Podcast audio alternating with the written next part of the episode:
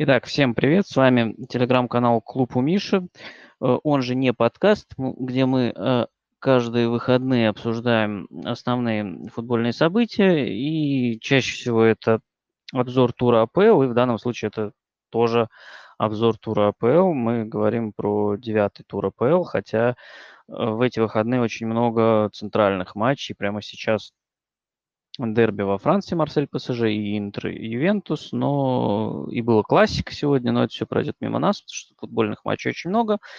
Э, мы сконцентрируемся на ПЛ, тут тоже было достаточно много событий. Был матч Манчестер Юнайтед э, с Ливерпулем, э, громкий, результативный. Было дерби Тоттенхэма с Вестхэмом, было много матчей скажем так, ниже статусом, но с интересными э, тактическими ходами, решениями и э, все. В таком роде все обсудим, все разберем. Если какие-то вопросы есть, вы можете либо поднимать руку, соответственно, задавать вопросы, либо писать в чат телеграм-канала, либо мне в личку. Здесь никаких нет проблем. Я стараюсь все вопросы отвечать. Вот, поэтому давайте начинать. В принципе, все стандартно. Если вы уже слушаете нас в записи, то подписывайтесь на канал, ставьте оценки, оставляйте обратную связь. Э, и, в общем, все это очень важно. Э, всему этому я буду очень признателен. И давайте начинать. И давайте сегодня начнем с центрального матча, с последнего матча. Это матч Манчестер Юнайтед-Ливерпуль. Я думаю, это не очень много времени займет, потому что, в принципе, там все достаточно очевидно, 0,5. И, как сказал Сульшер, худший э, день в главе Манчестер Юнайтед, я думаю, это вполне понятно и очевидно. Для Манчестер Юнайтед дома проиграть 0-5 Ливерпулю – это, конечно, катастрофа. Э, причины такого результата, мне кажется, можно рассматривать в двух э, э, вещах. Первое – это достаточно смелый э, стиль, с которым играл МЮ. Он э, не стал парковать автобус, он э, играл достаточно смело и создавал моменты в атаке, но допустил, конечно, намного больше. Оборона и опорная зона оказалась уязвима для быстрых атак Ливерпуля – например, первый гол э, э, Ливерпуля – это неудачный прессинг МЮ. Ужасная попытка прессинга, когда каждый игрок выдвигался там с э, опозданием в несколько секунд, и у игроков Ливерпуля было достаточно времени, чтобы принять мяч, и подумать и сделать следующее действие. Хотя и так Ливерпуль достаточно команда, которая все делает достаточно быстро, и на автоматизме у них многие элементы доведены. И кроме этого, Сульшер повторил состав, который играл с Аталантой. И, в принципе, наверное, неудивительно, что и голы, которые были в матче Ливерпуля, они напоминали голы Аталанты. Опять левый фланг э, Манчестер Юнайтед – первый гол Аталанты оттуда пришел, и вот голы Ливерпуля тоже пришли оттуда. Ну, помимо того, что эта зона оказалась уязвимой у МЮ, например, в матче с Талантой, это же еще и самая сильная зона Ливерпуля, тоже мы об этом говорили уже не один раз, и, естественно, Ливерпуль этим воспользовался.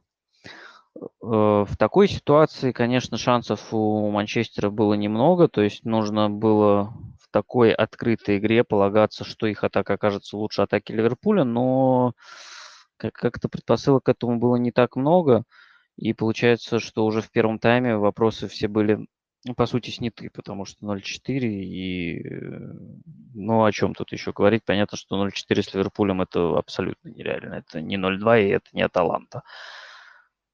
Э, и совсем все стало понятно уже после удаления поля Погба, который чем-то напомнил выход Стивена Джерарда тоже в матче с э, Манчестер Юнайтед, тогда он вышел в перерыве.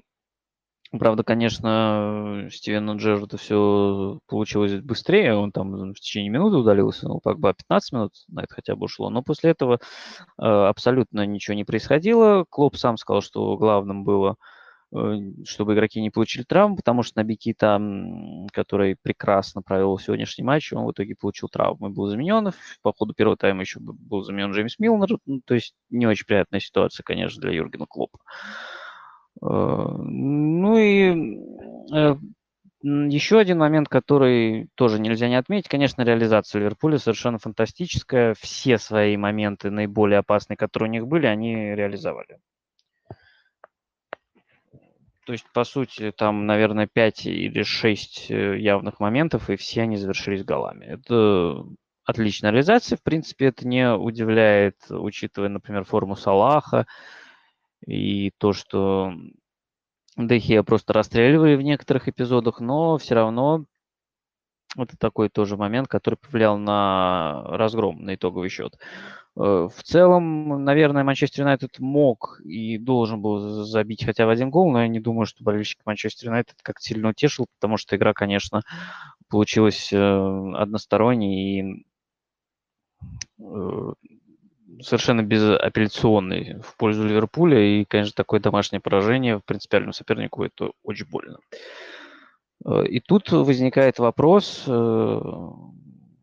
конечно, то есть раньше у Сульшера получались матчи с большими командами, у него были интересные идеи, интересные планы. И вот мы видим первый, э, наверное, такой большой матч, если я ничего не забыл. По-моему, ни с кем Манчестер Юнайтед еще не играл. И это, кстати, важный момент, учитывая э, ситуацию в таблице и ближайшие перспективы, потому что э, у всех уже такие матчи были.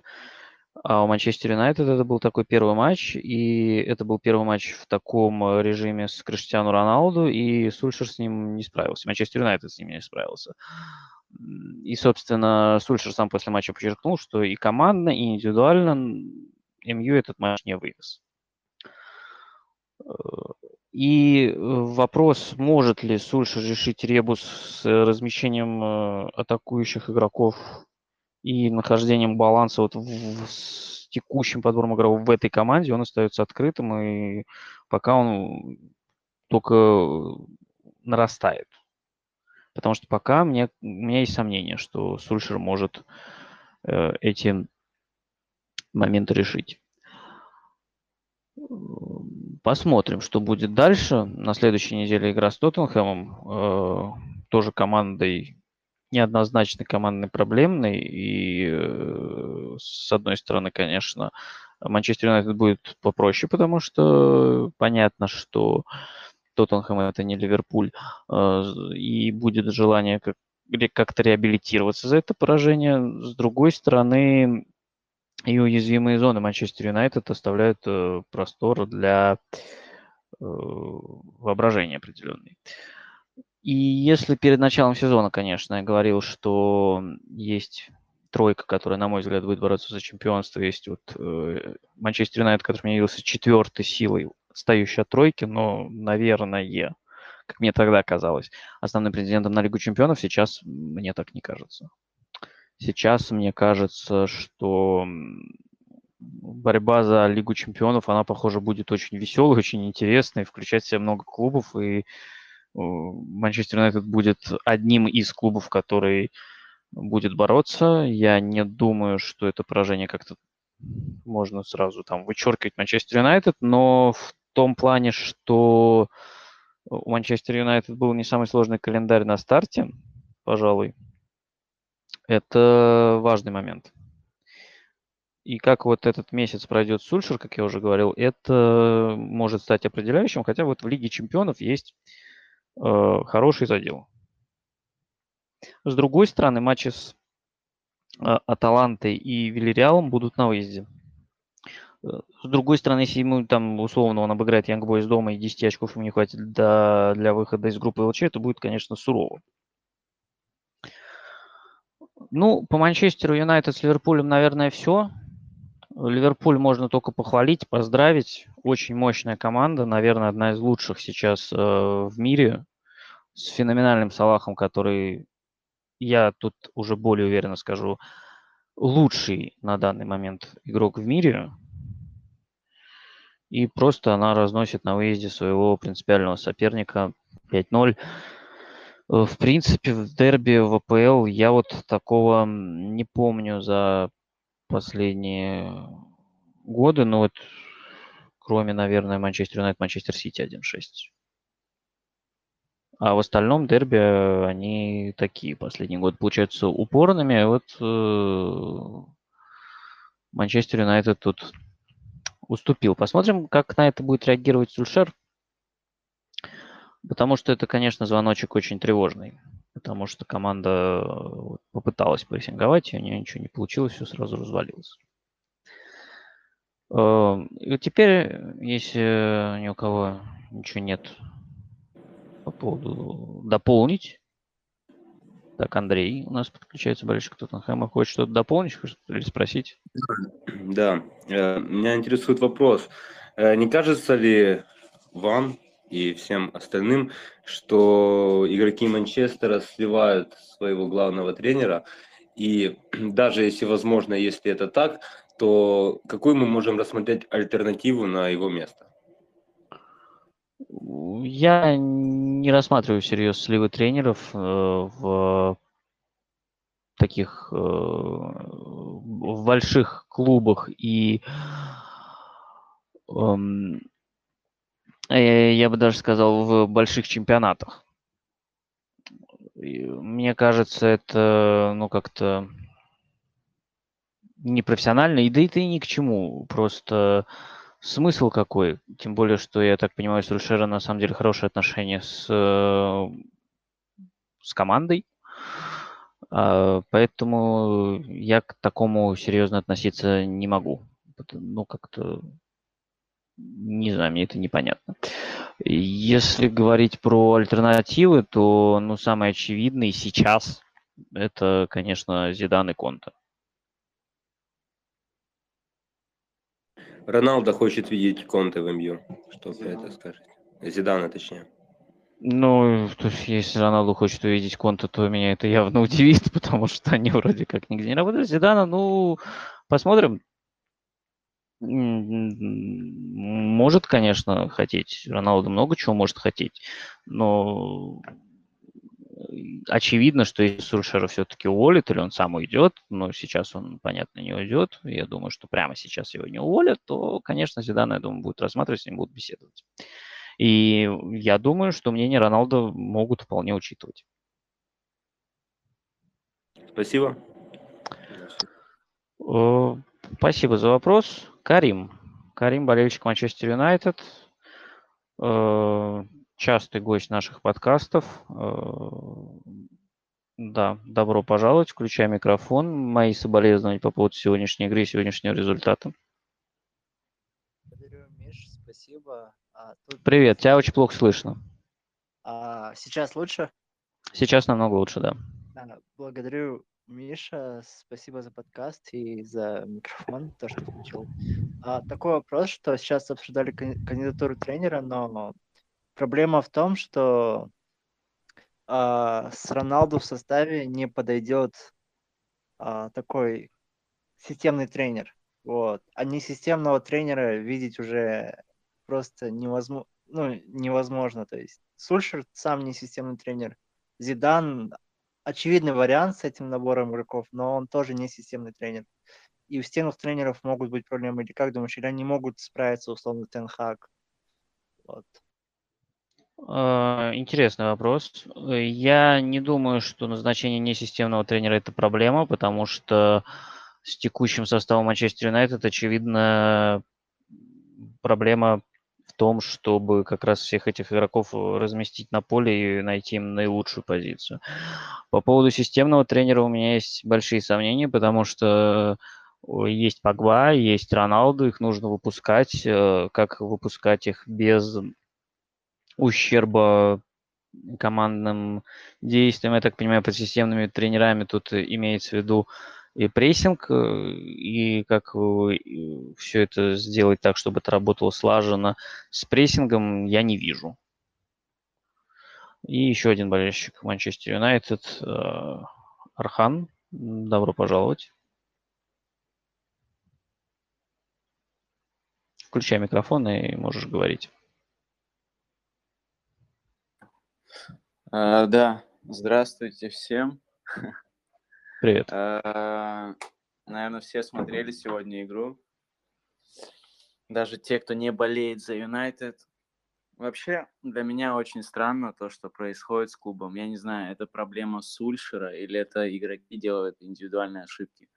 То есть в этом матче конкретно, если отмотать до первого гола, э, момент Бруно, да, то есть он должен был его завершать, стопроцентный момент. Его нужно было забивать. Если бы он забил этот момент, игра могла пойти по-другому. Дальше идет ошибка Магуайра, первая, вторая, третья. Даже последний гол, когда просто внешне стопой мяч перед его носом пролетает, и он ничего не может сделать, как бы. И э, по его бегу даже, вот как он возвращался назад, видно то, что, мне кажется, он до сих пор даже не вылечился до конца, он не пришел в форму до конца. И его бросают сразу в бой. Сначала в матче э, с Аталантой, сейчас в матче с Ливерпулем. То есть, если он не до конца хорош, может, стоило бы использовать бои. Э, я не знаю, что будет дальше с клубом. Я не верю, что Оля у, уволят. То есть, это нереально, мне кажется, потому что его недавно подписали. И прошлый раз, когда Мауриньо подписали, продлевали контракт, и сразу через месяц или сколько там его уволили, на клуб сразу, э, сразу посыпалась такая большая критика, там, ну, эксперты, Невил, Сколз, остальные все они обрушились критикой на клуб. Я не думаю, что они будут делать опять такой же шаг. Плюс ко всему, то, что они назначили Ули изначально, Оль, Оли изначально это как раз-таки для, ну, так образно говоря, грома отвода, если будет какая-то критика, чтобы ее не было настолько много, как было бы, если был какой-то э, чужой тренер. По сути, Оля – это легенда клуба, и поэтому болельщики не будут так сильно шуметь. Но сегодняшний матч 0-5 – это просто позор. Ну, как бы после таких матчей нужны какие-то изменения, то есть конкретные изменения. Либо в игре, либо э, тренера нужно увольнять. Я не знаю, что будет дальше, как бы мне интересно. Э, я не согласен с тем, что сказали, то, что нужен обязательно системный тренер, э, что прям так много системных тренеров, и приведешь этого тренера дальше, что у нас в команде есть такие игроки, индивидуальные личности, которых невозможно посадить на скамейку, потому что начнется сразу конфликт. То есть, и опять это нарушит атмосферу, вот это все. Я считаю, что если, например, Оли увольняют, хотя это нереально, лучшие два варианта. Это либо Зидан, либо Тенхаг. Но Тенхаг, он на контракте, поэтому его сюда не приведут. Э, Зидан, он свободен, то есть нужно как-то с ним договариваться. Э, Конте, это категорически нет. То есть этот тренер, если он придет, ничего не изменится. Это то же самое, что с Мауриньо. Да, может быть, в обороне будем лучше играть но все равно, окей, на поле, может быть, что-то будет лучше, но дальше начнутся опять эти провокации, конфликты с руководством и с игроками, так что это опять то же самое будет происходить. Э, вот такой вот мой взгляд на эту ситуацию нынешнюю. Но это полный позор. Понял тебя, прекрасно понимаю, потому что, да, такое поражение дома в дерби я уже как раз проговорил, понимаю прекрасно, почему Сульшер Э, назвал это поражение э, более болезненным, чем 1-6 от Тоттенхэма в прошлом сезоне. Все, по-моему, вполне очевидно. По поводу Магуайра, ну, мне кажется, нет особого резона выпускать не до конца здорового человека. Если его выпустил Сульшер, значит, наверное, он считает его готовым к этим матчам. Вот. Э, в остальном в целом твоя позиция понятна. По поводу Тенхага, мне кажется, что ему как раз вот такой подбор игроков может и не очень будет подходить, потому что у него, мы знаем, Аякс команда э, с хорошим прессингом, в котором э, участвуют все игроки. И вот с таким подбором игроков ему, конечно, будет тяжело. Ну и, честно говоря, я как человек, который летом был опечален тем, что Тенхак не перешел в Тоттенхэм, но сейчас тоже чего, да, печалится. Эм, я думаю, что, наверное, Тенхага ВПЛ в ближайшие годы мы не увидим, и следующим пунктом назначения у него будет все-таки Барселона. Да, это реально. У меня такой вопрос тебе, Миша. Ты смотришь футбол больше меня, ты следишь за АПЛ больше многих из нас, и меня в том числе. Вот мне интересно, пришел бы Роналду в Манчестер Сити, да? Вот ты думаешь, что, что Манчестер Сити забуксовал бы, и у него были бы такие результаты, как у нас сейчас? Была бы такая нестабильная игра? Я думаю, что такого бы не было, но проблем у Гвардиола бы то, тоже было бы много. Мне было бы тоже очень интересно посмотреть, как он их решает, но я думаю, тут важно не забывать, что Манчестер Сити изначально команда более э, выстроенная, более сыгранная, чем э, Манчестер Юнайтед. Согласен. Но в этом-то и проблема. То есть этот человек уже тренирует третий сезон, правильно? То есть полгода после Мауриньо, два сезона целых, и вот это уже третий полный сезон, три с половиной считаем. И пока что вот конкретного полного рисунка игры не видно у команды. То есть мы играем, у меня такое ощущение, что чисто на удаче. Понимаешь, то есть либо от соперника, когда играем против топ-команд, либо когда против слабых, там, знаешь, на, на индивидуальном мастерстве.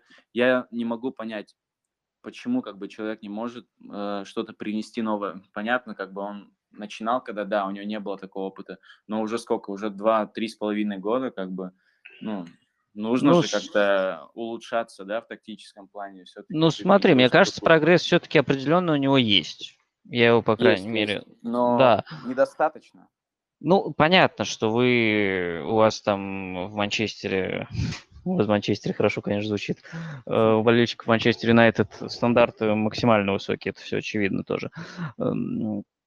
Но э, смотри, я согласен, что да, с э, клубами послабее индивидуальные действия. В основном э, во многом за счет э, того, что Бруну пришел, удалось как раз да. улучшить э, их взаимодействие с Погба часто э, выручало с командами слабее, а против топ-команд у Сульшера действительно были хорошие идеи, хорошие подстройки. Но, в принципе, это неплохо работало на мой взгляд.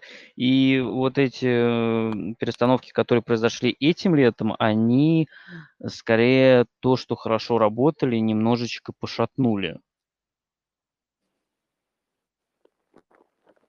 Ну, опять это все уходит э, в прессинг, то, что Роналду не делает прессинг, там, я не знаю, то есть я не думаю, что проблема в этом. Почему-то э, после того, как это все произошло, и прочие игроки, которые играли в прошлых сезонах более надежно, начали лажать. Фланговые ну, это по, по цепочке все идет э, с фланговыми защитниками. Сегодня Решфорд еще, ну, как и с Аталантой тоже вышел же Решфорд, который тоже часто остается впереди для контратак.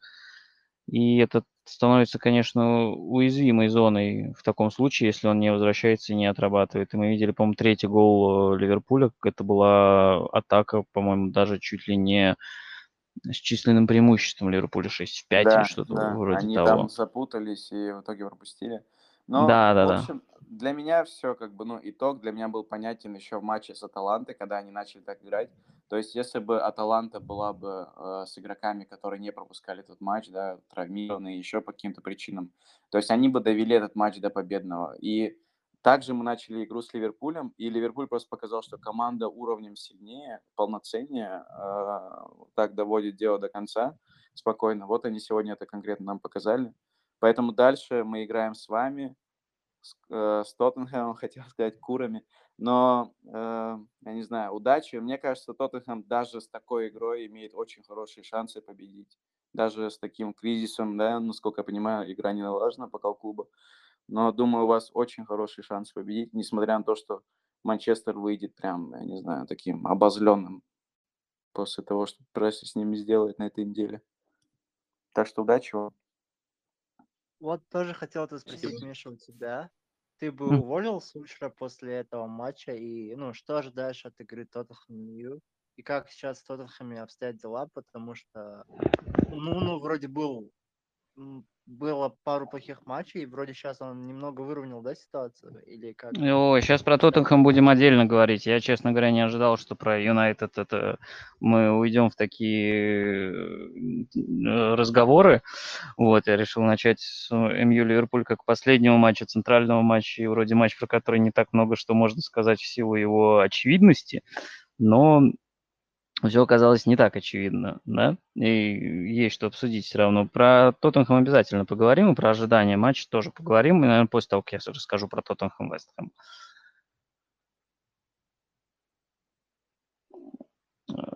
Так, у нас еще Эдуард Лысенко хочет э, присоединиться и что-то сказать, спросить. Э, включая микрофон, welcome. Да, всем привет, всем добрый вечер. Э, Добрый вечер. Михаил, э, хотел задать такой вопрос. Все обсуждают, что вот системный тренер нужен, не нужен, а какие сильные стороны у Сульшера? То есть я не могу сказать, что он сильный тактик, что он сильный мотиватор. Он вообще как-то, ну, нет у него каких-то вот сторон, которые можно выделить. Что ты в нем видишь, как, какая его главная черта как тренера? Главная в нем черта, мне кажется, он хороший менеджер. Он на самом деле неплохой тактик, когда мы опять же говорим про вот эту вот подстройку под эм, топ-клубы и адаптацию, которая была в прошлых сезонах. Э, Под хорошим мен- менеджером я подразумеваю то, что ситуация в Манчестер Юнайтед стабилизировалась, что команда стала играть лучше, чем было э, при Жозе Мауриньо, что в принципе, если сейчас убирать э, Сульшера, то остается, ну, как минимум, хороший состав с хорошей атмосферой внутри. Э, Окей, тогда какой нужен именно сейчас? Нужен мотиватор, психолог, не знаю. Ну, они все, все тренеры тренер. должны, дол- должны в какой-то степени быть мотиваторами и психологами. Что же это за тренер, который замотивировать не может? Э, Тут сложно сказать. Юнайтед очень э, специфический тоже клуб с, с очень сейчас особенным подбором игроков. Мне кажется, действительно системный тренер Манчестер Юнайтед сейчас, наверное, не нужен. Я думаю, что э, Зидан Зидан. может, может быть, да, вполне. И как бы болельщики Манчестер Юнайтед не были бы против, я думаю, что приход Конта на короткой дистанции может сработать э, в плюс. Все, Ну, окей, именно на короткой дистанции. большое. Спасибо большое за ответ. Спасибо за вопрос. Так, Конте, давайте... Да. Конте придет и вернет Эшли Янга, да? Да? Что, восстановили на скамейке сидит, можно вернуть как раз. Мне кажется, единственная сильная сторона э, Сульшера это то, что он только может зеркалить игру сильных противников. То есть, как бы других э, как бы критериев не- явных не видно. Не все могут зеркалить игру сильных сопи- противников, и не у всех это удается на- настолько хорошо, как у Сульшера, надо признать. Ну вот я как раз таки и об этом. Вот. И все-таки давайте закрывать Манчестер с Ливерпулем и переходим к Тоттенхэму с Вестхэмом. Э, Игра, про которую, ну, в общем, достаточно много не самых лестных отзывов у болельщиков Тоттенхэма, и, в принципе, можно понять, потому что в четверг был выезд Ларном к Витесу э, в Лигу конференций.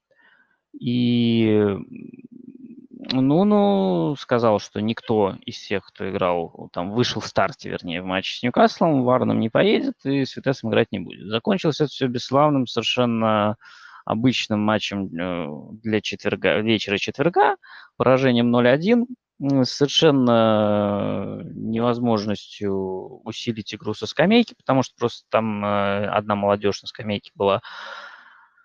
А снова вышла сегодня играть с Вестхэмом, э, поэтому основной состав читался вполне легко. Он сейчас, э, похоже, э, уже определился у Нуну с основным составом. И это 4-2-3-1 с Домбеле в роли десятки, остальное все, ну, вполне себе по-старому.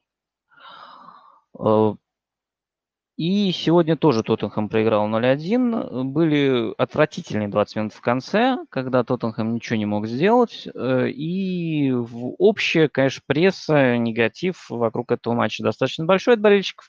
Я, наверное, с ним не совсем согласен. Хотя хорошего мало. И сам Нуну сказал, что позитивного из этой игры можно извлечь мало. Но в целом это была игра на выезде с сильным соперником, а Вестхэм это, конечно, сильный и очень неприятный соперник. Это была игра, в которой э, обе команды старались друг друга нейтрализовать. У обоих это получилось на самом деле неплохо. Было очень мало моментов, и все в итоге свелось к реализации. Не только к реализации моментов, но и к реализации э, подходов э, в той части, чтобы конвертировать их моменты. Например, тут что я имею в виду? Например, во втором тайме было несколько эпизодов, когда вот э, игроки Тоттенхэма выходили хорошо на ворота, но вот последний пас подводил, и в итоге это не закончилось ударом. Вроде как момента нет, в статистику он не идет, но ситуация была хорошая. Вот. И получается, что по итогам второго тайма Тоттенхэм вообще ноль ударов. Э, но тут я бы не стал драматизировать, как и всю игру. Потому что, ну, поражение бывает, э, поражение, поражение рознь. Предыдущие поражения были намного болезненные, более болезненные и более негативные по части игры. Здесь были эпизоды позитивные. Здесь были эпизоды уязвимости и у Вестхэма, и у Тоттенхэма, потому что, например, в первом тайме мог забивать Томаш Соучек, э, когда он практически в упор бил головой, но не попал поворотом. Это один из немногих моментов Вестхэма. Второй как раз был гол Антонио, которого упустил Харри Кейн. Харри Кейн, к сожалению, одно из самых тоже негативных пока э, на старте сезона впечатление о Тоттенхэме, в плохой форме находится. Э, дело даже, конечно, не только в этом пропущенном мяче, но и в его действиях с мячом. Э, конечно, это очень далеко от того Харикейна, которого мы знаем и любим. Э, посмотрим, что будет дальше. Менять его пока абсолютно неким и как-то ну, ну, не стремиться, хотя можно было бы попробовать, э, опять же, сыграть без Кейна с Соном или Лукасом в нападении, например. Э, особенно в этом матче, когда Вестхэм отдал инициативу, отдал мяч, большую часть времени защищался, не оставлял пространства, и какая-то динамика, конечно, не помешала бы. Э, при этом эм, все равно у Тоттенхэма были э, интересные подходы. Наиболее уязвимым у Вестхэма оказались э, зоны, пожалуй, левого фланга и правого полуфланга. Потому что вот прорыв Сона, который он должен был, наверное, отдавать как раз передачу на Кейна, но не отдал и завершил ударом и неназначенный пенальти на Домбеле. Еще несколько моментов там было. И через левый фланг можно вспомнить, как э, Регион на скипа отдавал. Но там я даже не Региона бы в э, незавершенной передаче Который, ну, чуть-чуть пробежал момент, а так, конечно, заноси мяч в ворота, хотя вот этот тур показывает, э, если вспомнить момент кования в матче с Ливерпулем или момент Редмонда э, в матче с Бернли, про него, может быть, еще поговорим, ну, про матч-то точно проговорим, а про момент возможно, тоже, ну, в общем, не суть.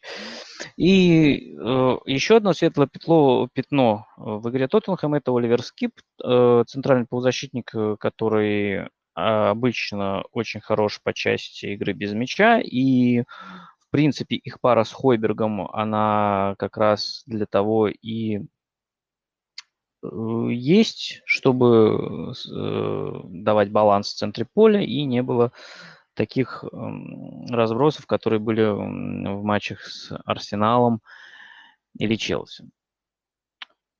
А, и сегодня Скип очень хорошо показал себя с мячом, отличную передачу выдал разрез на Домбеле и вообще здорово раздавал передачи и отдал 8 передач с продвижением. Это передачи, которые э, минимум на 25% продвигают э, к воротам мяч.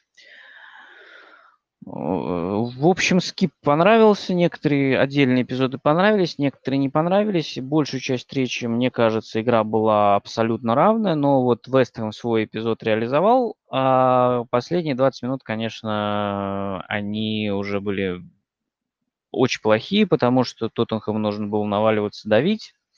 Э, ну, ну, сделал замены. Кто-то считает, что поздние. Я, кстати, не считаю, что замены были поздние. Я сам по ходу второго тайма просто не видел, кого менять. Потому что в целом игра, опять же, была, на мой взгляд, неплохой. Но потом Нуну сделал замены, заменил Регелона, не очень понятно зачем, убрал Лукаса и Домбеле, и ну, сложилось впечатление, что он просто захотел всех атакующих игроков выпустить на поле, ни к чему хорошему это не привело. В концовке Уэстхэм на контратаках было острее, у Тоттенхэма все очень медленно и без особого продвижения.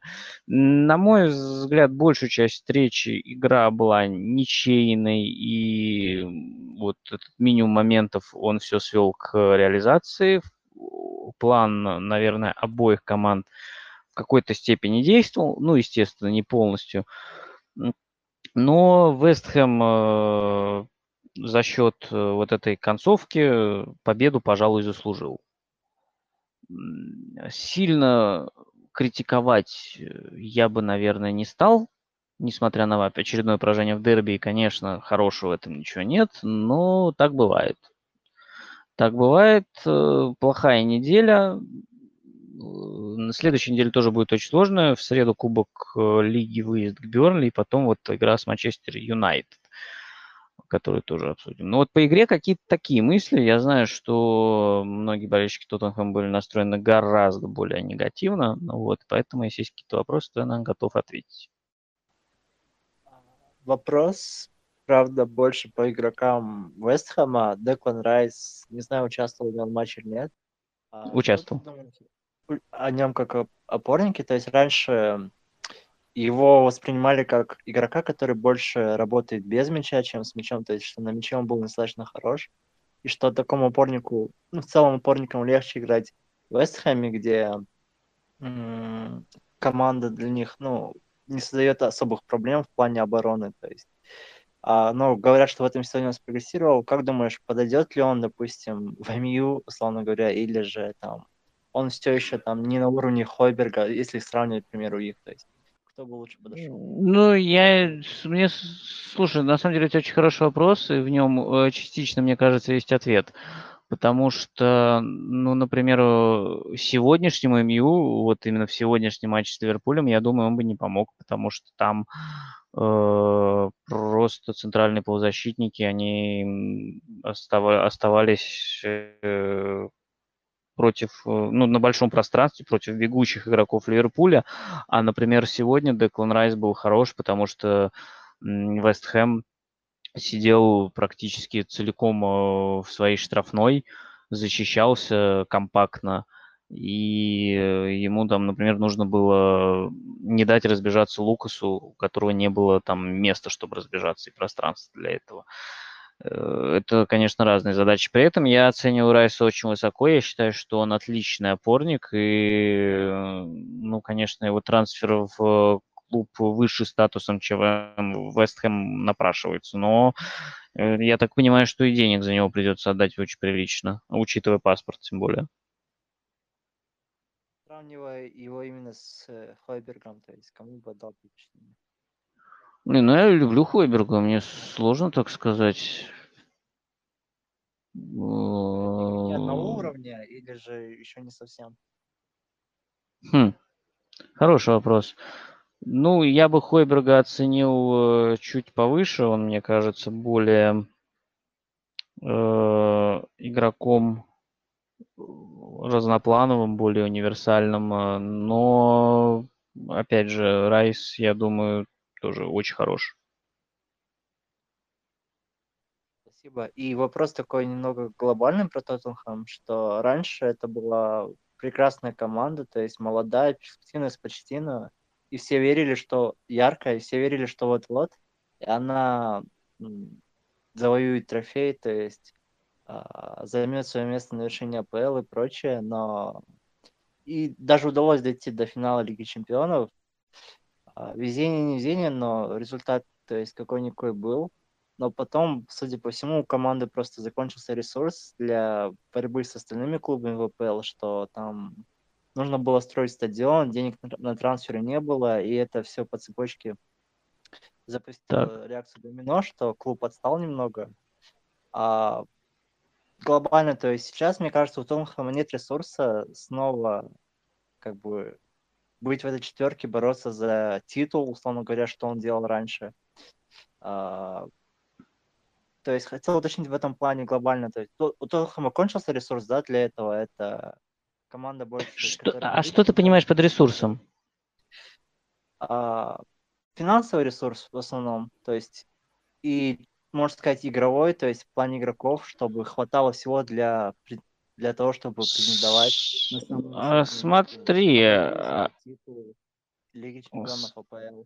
Смотри, а я считаю, что на самом деле ресурс у Тоттенхэма никогда и не было, чтобы бороться именно за победу в АПЛ и ЛЧ. То есть, да, пришел Почтино, проделал огромную работу, вывел команду на новый уровень, но этот уровень, он не соответствовал ресурсу, он был выше, чем имеющийся ресурс у клуба. То есть важно понимать, что Тоттенхэм, по крайней мере, финансово, эта команда, э, ну, абсолютно точно шестая. А, и, ну, раньше она на момент прихода почти она очень прилично отставала от э, первой пятерки. Сейчас э, отставание со- сокращается, в том числе за счет стадиона, за счет растущих спонсорских контрактов, и оно дальше будет сокращаться. Э, и в плане как раз финансовом все, я думаю, будет становиться лучше. И зрения команды вот все уточнить, потому что все-таки, если хочет Тоттенхэм бороться за такие места, то есть ему придется покупать игроков за 60, допустим, условно говоря, миллионов, то есть и не один раз там одного там Гинномбеле, а несколько таких покуп покупок придется делать постоянно, регулярно. А, то есть если этот ресурс есть, не истощится ли он слишком быстро, потому что и траты должны возрасти, по идее.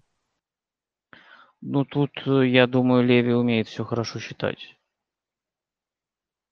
И я думаю, он все просчитает, и все будет, э, он за этим как раз вот, чтобы ресурс не истощился, вот за этим он отлично следит. Поэтому, ну, будем смотреть. Глобально, как ты видишь Тоттенхэм в ближайшие там 2-3 года, будет ли он снова претендовать на титул АПЛ? Нет, сто процентов нет. Однозначно. Для этого как раз, ну, а, во-первых, э, по поводу ресурса еще хочу сказать, когда Тоттенхэм вот забирался на второе место в ВПЛ, там боролся с Лестером, эм, помимо всего прочего, э, был определенный спад конкуренции. Сейчас э, три мощнейшие команды с тремя топ-тренерами, с тремя топ-составами, с огромными тратами на трансферы, с отличным ростером, с э, самой большой зарплатной ведомостью, и чтобы ворваться туда, нужно, конечно, этому соответствовать. Э, и это, ну, явно не вопрос двух-трех лет. Вопрос такой, а можно, если... А какой тренер мог бы, условно говоря, а, бороться с, на равных с этими тремя тренерами сейчас, которые, на мой взгляд, топ-3 в мире, ну, топ-4, условно говоря, там, если учать. Ну да, да, да. Какой, какой тренер, условно говоря, возглавил на МИУ, смог бы действительно бороться с ними на Или сейчас просто нет такого тренера? Я думаю, что, ну, тут опять же нужно учитывать э, э игроков, имеющих всю МИУ, то есть потребности. Но тренеры, которые с ними могут бороться, я думаю, что это, ну, ты сам назвал Нагельсмана. Я думаю, он может бороться. Я думаю, что э, Почетина может э, бороться. Я думаю, что ну, на дистанции чемпионата, может быть, Конта может бороться. Я думаю, что э, э, так, Конте, Почетина, Зидан, естественно, сто процентов тоже может бороться. Вот. Ну, то есть определенные кандидатуры, конечно, есть. Нужно, чтобы, ну, это все соответствовало. Ну да, Манчестер Юнайтед по ресурсам, конечно, соответствует. Тут спора нет. Вопрос, насколько тут просто нужно, чтобы игроки еще подходили под э, тренера. А тут уже возникают вопросы. Котируешь Почетина, что думаешь, что он смог бы тягаться с Гвардиолой и Клопом? Конечно. Я думаю, да. При прочих равных, я думаю, да. Ну, насколько я знаю, в Тоттенхэме у него был прессинг и контратаки, как бы этого разве будет достаточно в нынешней АПЛ? А, слушай, у него были прессинг, у него были контратаки, он со временем стал очень гибким тренером, у него постепенно улучшалась структура позиционной игры, плюс мы не знаем, как бы выглядела команда, которую он Скажем так, Тоттенхэм это команда, которая по ресурсам уступала очень сильно. А, ПСЖ это команда, которая по ресурсам, конечно, сопоставима, но очень разбалансирована по составу. Вот при этом, поэтому у меня по, по МЮ такие же есть опасения. Но в целом, если вот э, дать ему команду с подходящими ресурсами, подходящими игроками, я думаю, что это тренер, который может э, бороться да, на дистанции. Спасибо за ответ.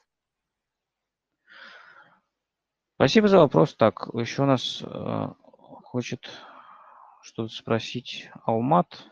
Давай послушаем. Добро пожаловать. Включай микрофон и говори. Алло. Алло, да, привет. Миш, Ми- Миш, да, Миш, добрый вечер. Uh, У меня такие мысли по Тоттенхэму за последние две игры. Не две даже, наверное. Вообще в целом впечатление. А Мгм. Что ты думаешь насчет перспектив а, Али и Винкса? А, М, Неужели они закончились и э, уже пора там прекращать мучить и себя, и их, э, может их продавать там? Ну, Я понял вопрос. Последний матч с Витасом это просто настолько удручающее впечатление оставляет эта игра. Один хиль играл, а то, что делает Винкс, то, что делает Алли, такое ощущение, что они первый раз друг друга видят. Вот Ну, у это вопрос не только к Винксу и Али. Почему, а, почему он, э, так деградировали Я понял твой два вопрос. Сейчас попробую ответить. Э, Ну, во-первых, э, так, сейчас я немножечко с, с, э, микрофоном, да, проделал небольшую манипуляцию. Все. Смотри, эм, я думаю, тут, во-первых, это же вопрос не только к Винксу Али, там же не только Винкс и Али давно играют, как будто первый раз друг друга видят. Там, ну, в общем-то, из новичков только Хиль, Галлини, Эм, и Скарлетт, да, молодой, и остальные давно в команде. И там ко всем такие вопросы, не только к Винксу Али. Я понимаю, почему вопросы к ним. Они сейчас в тоттенхэмовском сообществе наиболее критикуемые ребята. Отчасти есть, за что я понимаю прекрасно. Э, Винкс, мне кажется, это игрок, который достиг своего потолка. И, возможно, э, имеет смысл продать его, если будет достойное предложение, с одной стороны. С другой стороны, как игрок э, ротации редко. Хотя вот он, да, все реже и реже выходит, и эти появления, скажем так, не какого-то позитивного впечатления они уже оставляют тоже все реже и реже. Э, Дели Али тоже определенно сдает, но с Дели ситуация более сложная. И я тоже считаю, что, возможно, его стоит продать, но не потому, что он такой плохой, потому что вот он все вот портит и э, вообще ужас, кошмар, катастрофа. Нет. Э, Я думаю, что Дели Али это игрок э, особенных качеств. Это игрок пространства, это игрок, которому нужно одно из сильнейших свойств которого это врываться в штрафную вторым темпом. Э, Для этого ему нужно пространство. И вот этих сильных э, своих качеств и их демонстрации он лишен уже на протяжении четырех лет, наверное, где-то. Это при Почтино еще началось. Ну, трех точно. С 2018 года, когда там Тоттенхэм пришел на ромб, э, и Дели и- играл, да, десятку, но это уже была совсем другая игра.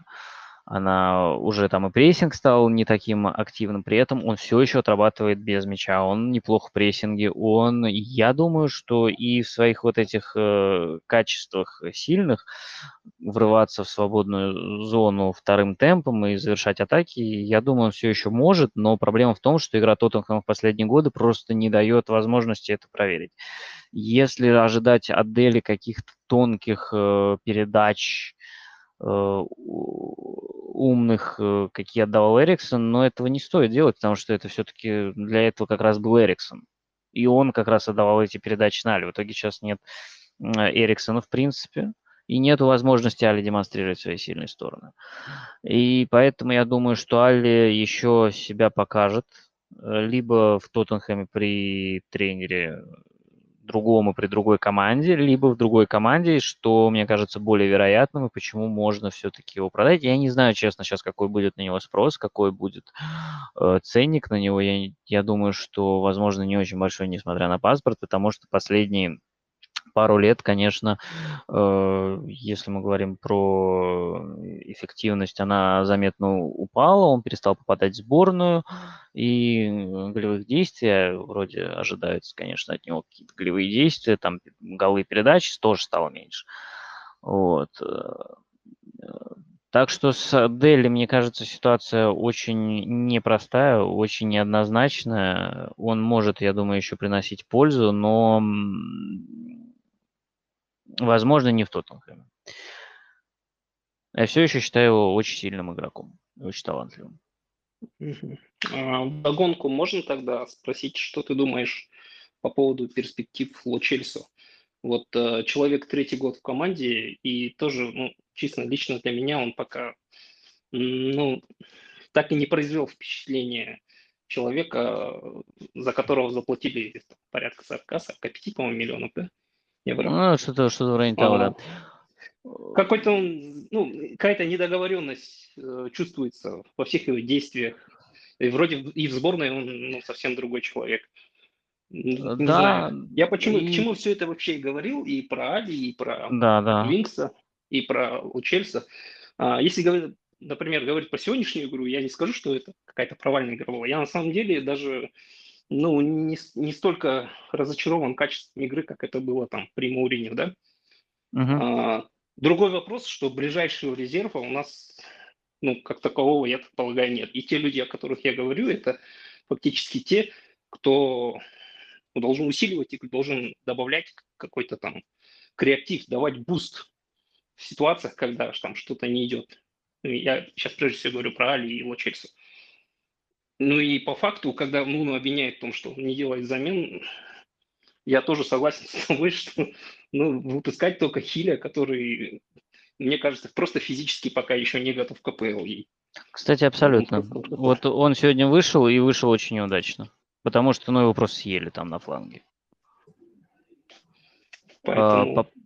Да, я по поводу вопрос. Учиться, да. Угу. Да, да, да, я понял. Ну, по поводу Лос мне очень нравится он э, как игрок, как э, именно э, те характеристики, те умения, которые он может дать команде, но проблема в том, что он э, часто травмируется, и в этом плане э, кстати, я немножечко сейчас качусь на пару вопросов назад про то, что Карим спрашивал про Почтина.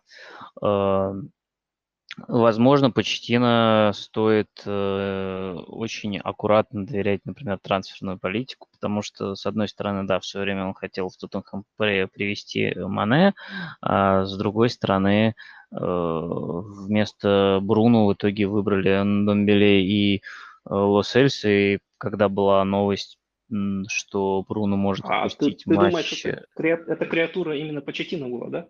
Ло Чельсо, Ндомбеле сто процентов, абсолютно уверен. Угу.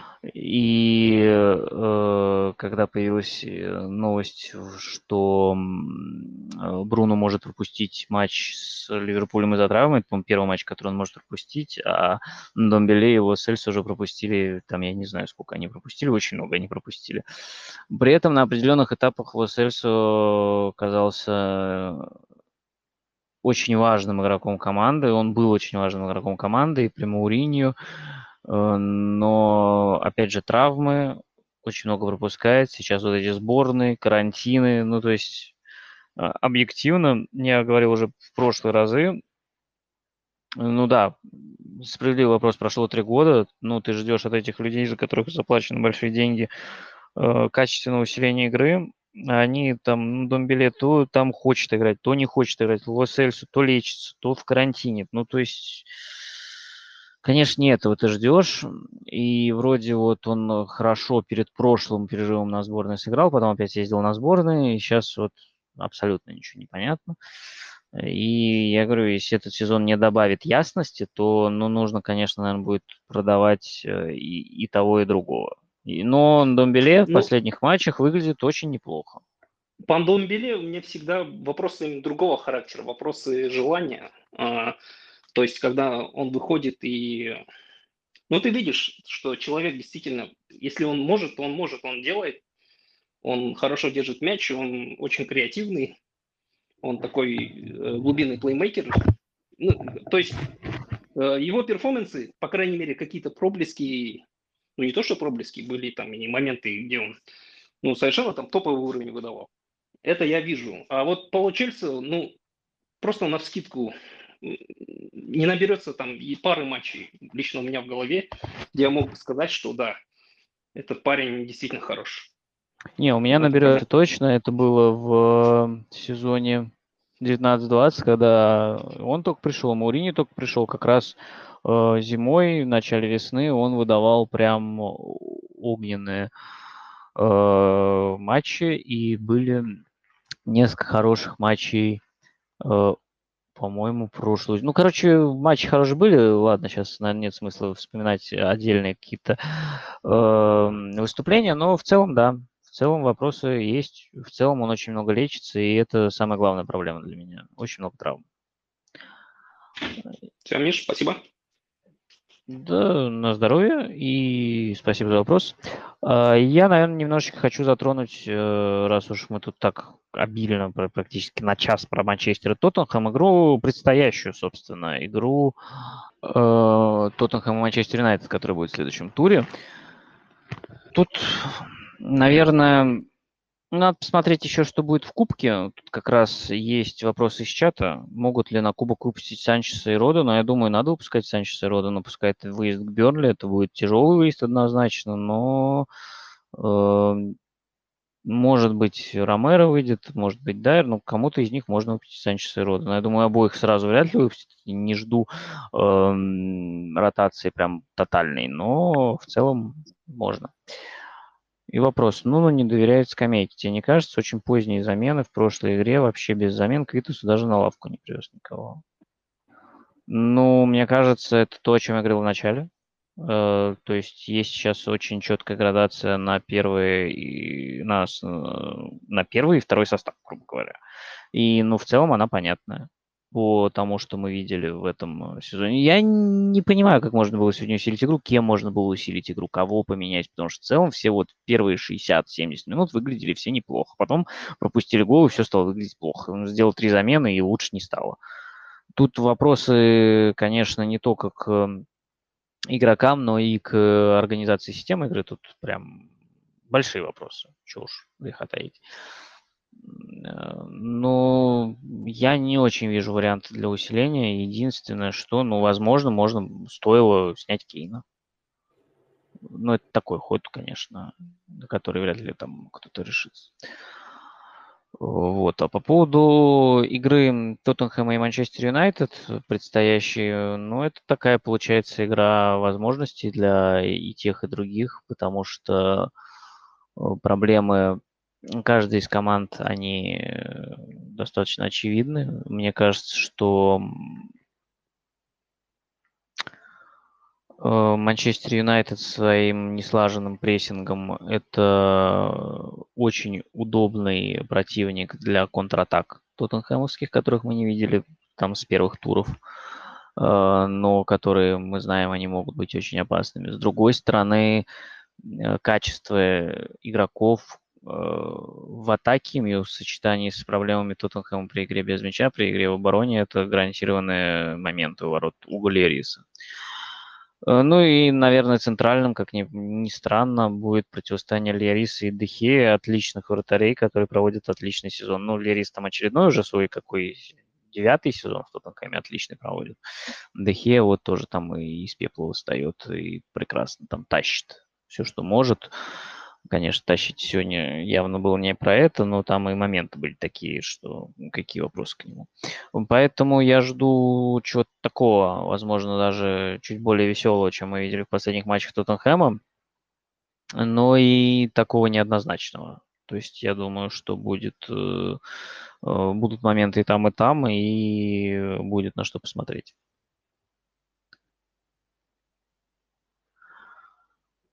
Так, Могу дополнить, что проблемы МЮ, они довольно легко решаются, если просто заменить пару игроков в старте. а их можно заменить? В этом сложность, да. Ну, вот это, мне кажется, вот это, вот это главная сложность. Мне кажется, что вот эта вот э, фраза э, сэра Алекса Фергюсона, когда он говорил, что когда Роналду не играл, когда он сказал, что Роналду должен был играть, она очень не очень хорошо сработала для Манчестер Юнайтед.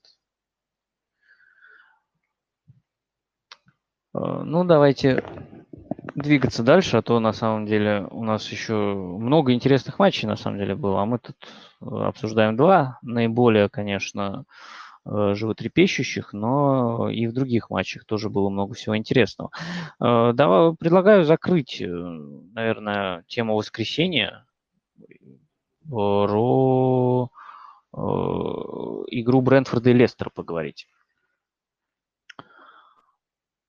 Потому что, ну, на мой взгляд, из таких неочевидных интриг тура это была наиболее интригующая игра, потому что Лестер э, в прошлом туре, да, они выдали а, отличный матч Манчестер Юнайтед, вернулся Джонни Эванс, э, а Брентфорд, ну, в целом отличная команда, которая тоже в прошлом туре выдала отличный матч Челси, и все это наложилось на друг на друга, и выш, вылилось в то, что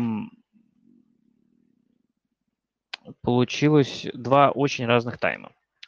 В первом тайме абсолютное, безоговорочное и удивительное для меня доминирование Брэнфорда. Удивительное даже не потому, что Брэнфорд доминировал, а потому что он настолько сильно доминировал. То есть соотношение по ударам 9-2, чтобы вы понимали контекст, свой первый удар из штрафной Лестер нанес на 62-й минуте. Э, Брэнфорд душил Лестер прессингом, Брентфорд, э, как всегда, создал очень много угроз со стандартов, после угловых, аутов. И быстрые переходы тоже давали о себе знать и стали очень проблемными для Лестера. Проблема заключалась в том, что, во-первых, Брентфорд не реализовал свои моменты, не выжил э, достаточно преимуществ своего давления – Э, забитый гол Айвана Тони был отменен. Вторая проблема – это то, что у Лестера есть Юрий Тилеманс. Тилеманс забил потрясающий гол э, дальним ударом как раз на 14 минуте.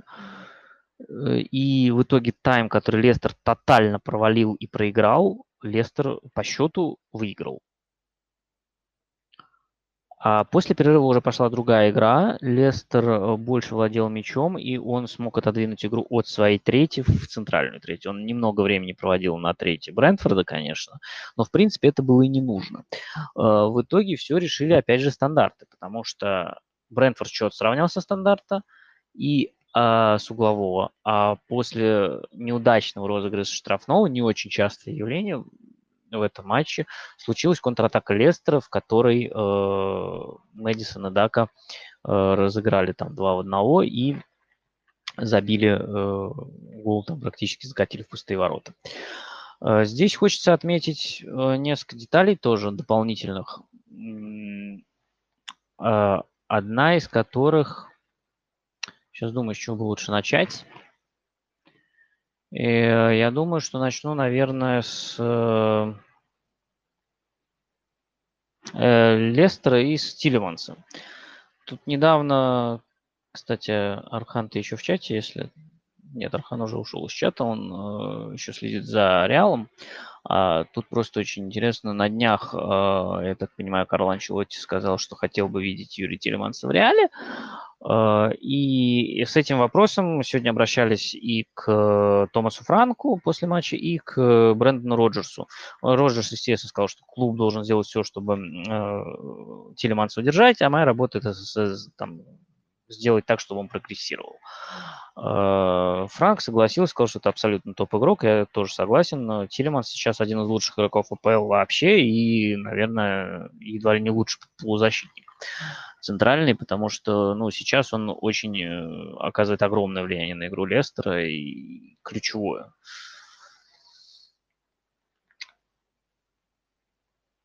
Второй момент это, конечно, то, что а, Брентфорд снова выдает отличный матч, снова классно душит прессингом, но вот не хватает немножечко по части реализации, не хватило с Челси, не хватило вот с Лестером.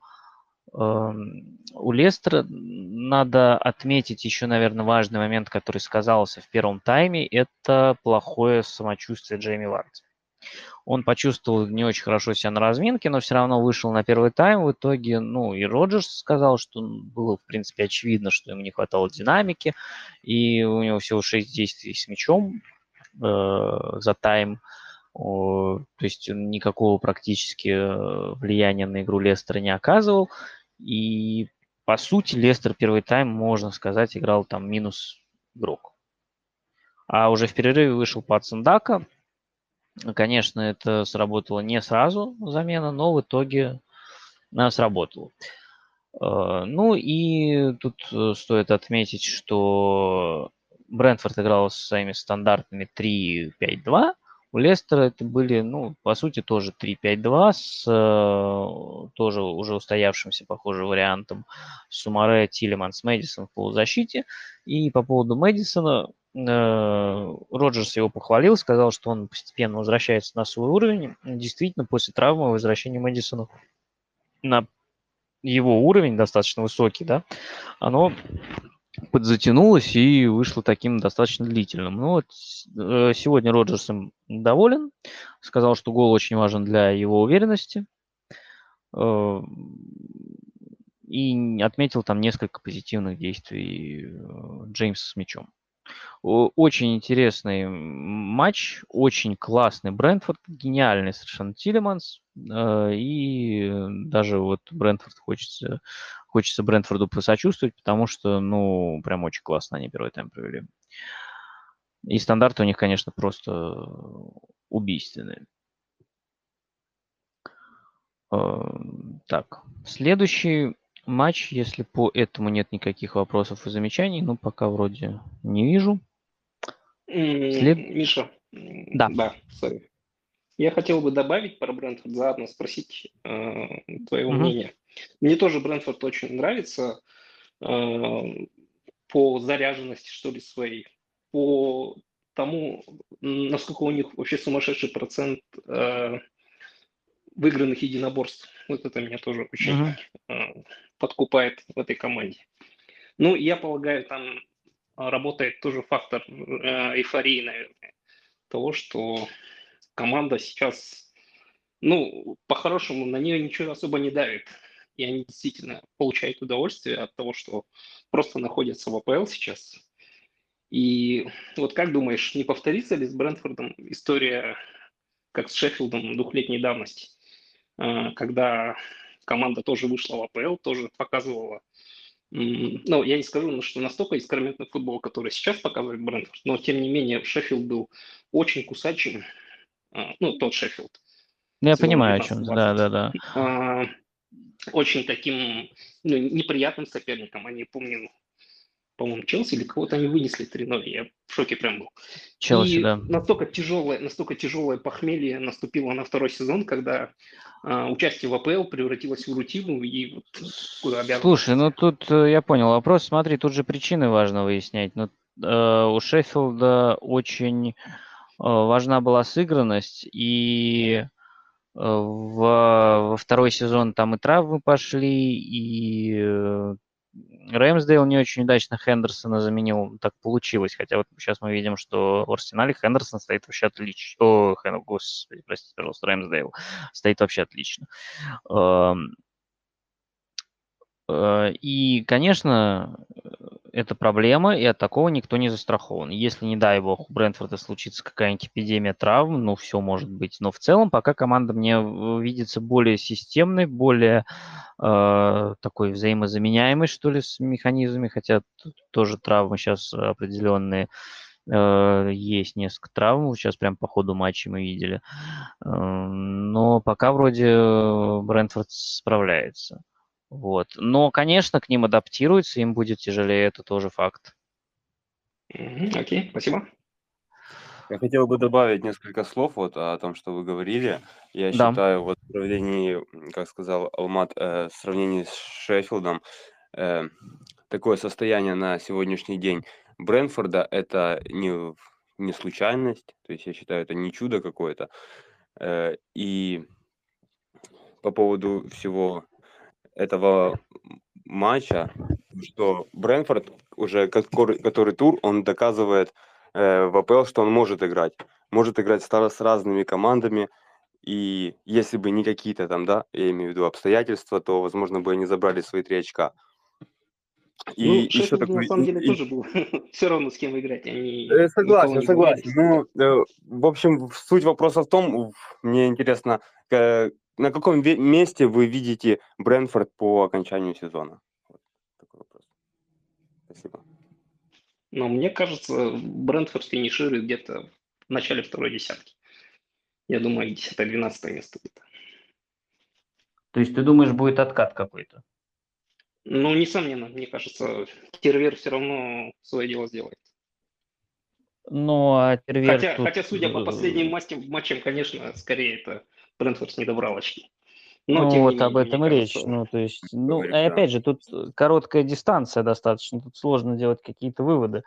А мне кажется, что я думаю, что, ну, опять же, сложно сказать, как Брентфорд пройдет дистанцию, мы этого не знаем, да, не случится ли какого-нибудь условно спада во второй половине сезона, прогнозировать сложно, но при сохранении текущего качества игры это очевидно претендент на Еврокубки. Если будет какой-то спад, то я думаю, что это середина таблицы. Сто процентов, да, Лига Европы, считаю, как минимум. Ну, или Лига конференции, если уже мы говорим. Хотя сейчас, конечно, еще с учетом того, что там победители кубков, понятно, да, победитель Кубка Лиги попадает либо Лигу конференции, победитель Кубка Англии в Лигу Европы, то есть, по сути, тебе нужно попасть там в пятерку-шестерку. И это, конечно, сложно. Но учитывая, что сейчас очень большой разрыв между первой тройкой, как я говорил, и остальными командами, ну, в этом нет ничего невозможного. Вот. Ну, посмотрим. Пока Брэнфорд прям э, очень приятно. Очень приятно за ними наблюдать. Ну, также при невидимости игры Брайтона, вот они, да, грубо говоря, сейчас в четвертом месте, пятом. Да, да. Я думаю, к сожалению, следующего, да, наверное, матча уже.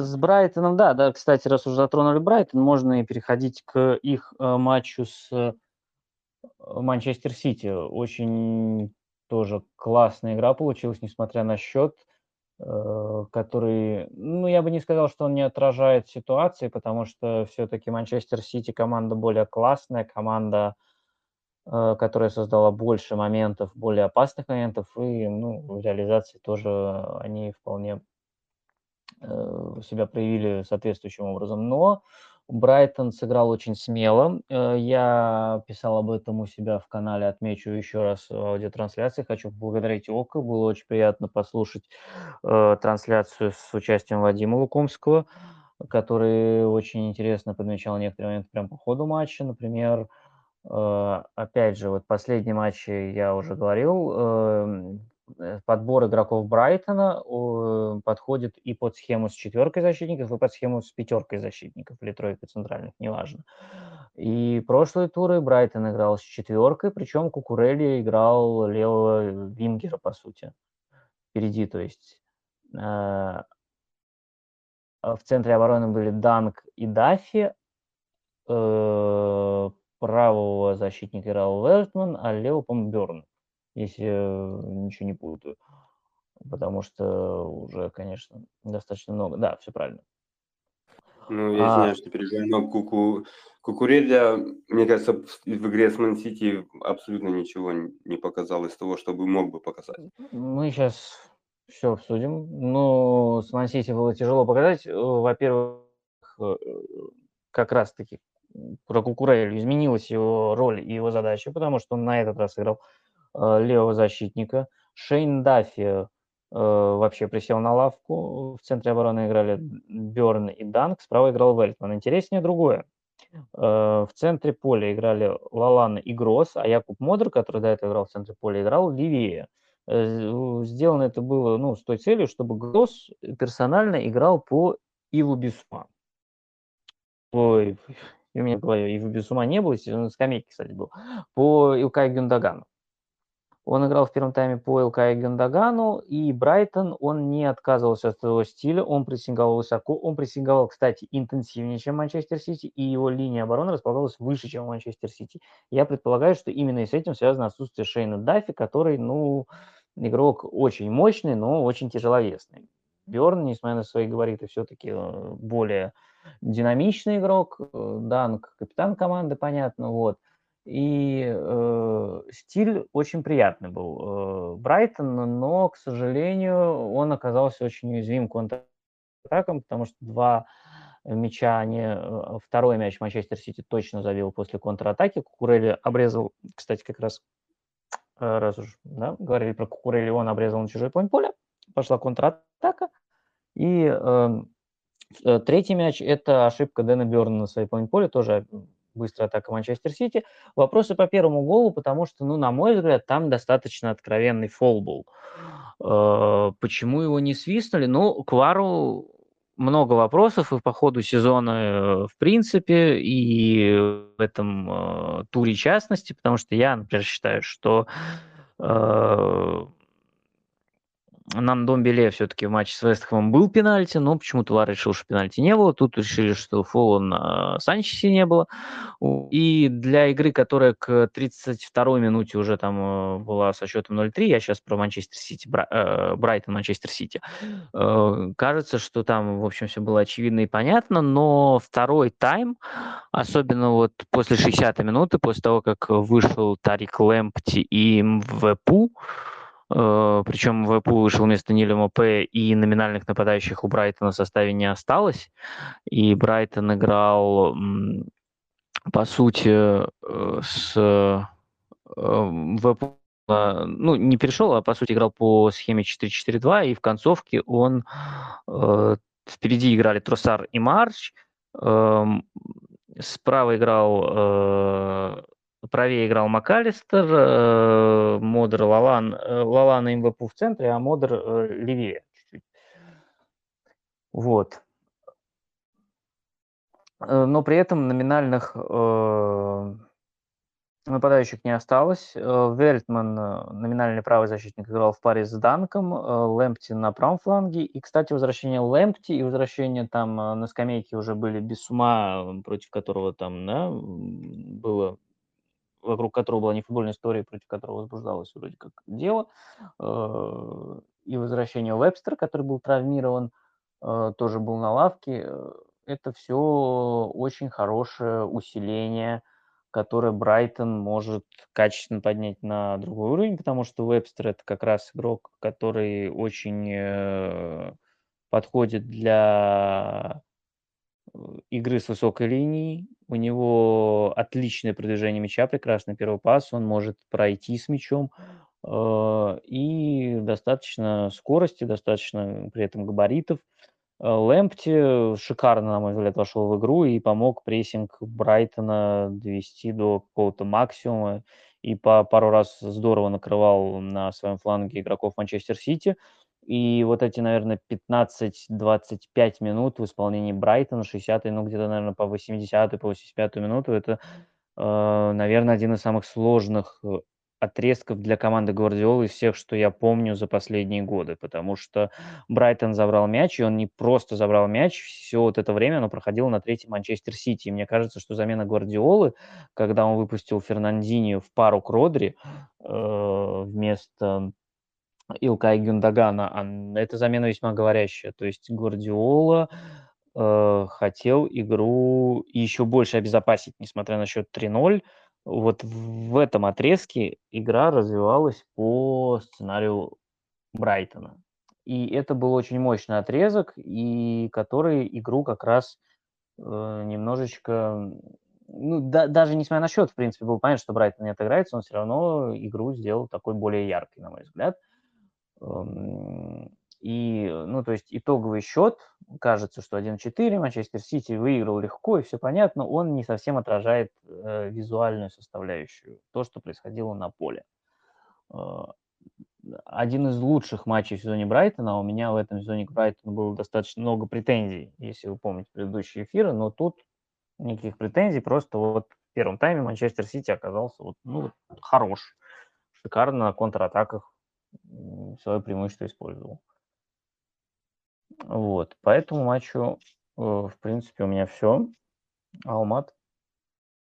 Миш, вопрос такой. Тебе не кажется, что а, Поттер может где-то на какой-то подсознательном уровне а, что-то пытается заимствовать именно у Гвардиолы в части прессинга быстрого возвращения мяча. И вот как только во втором тайме это стало работать, сам Гвардиола как будто от неожиданности просто испугался. Я, я, честно говоря, не припомню, чтобы Сити отдавал мяч вот так кому-то просто.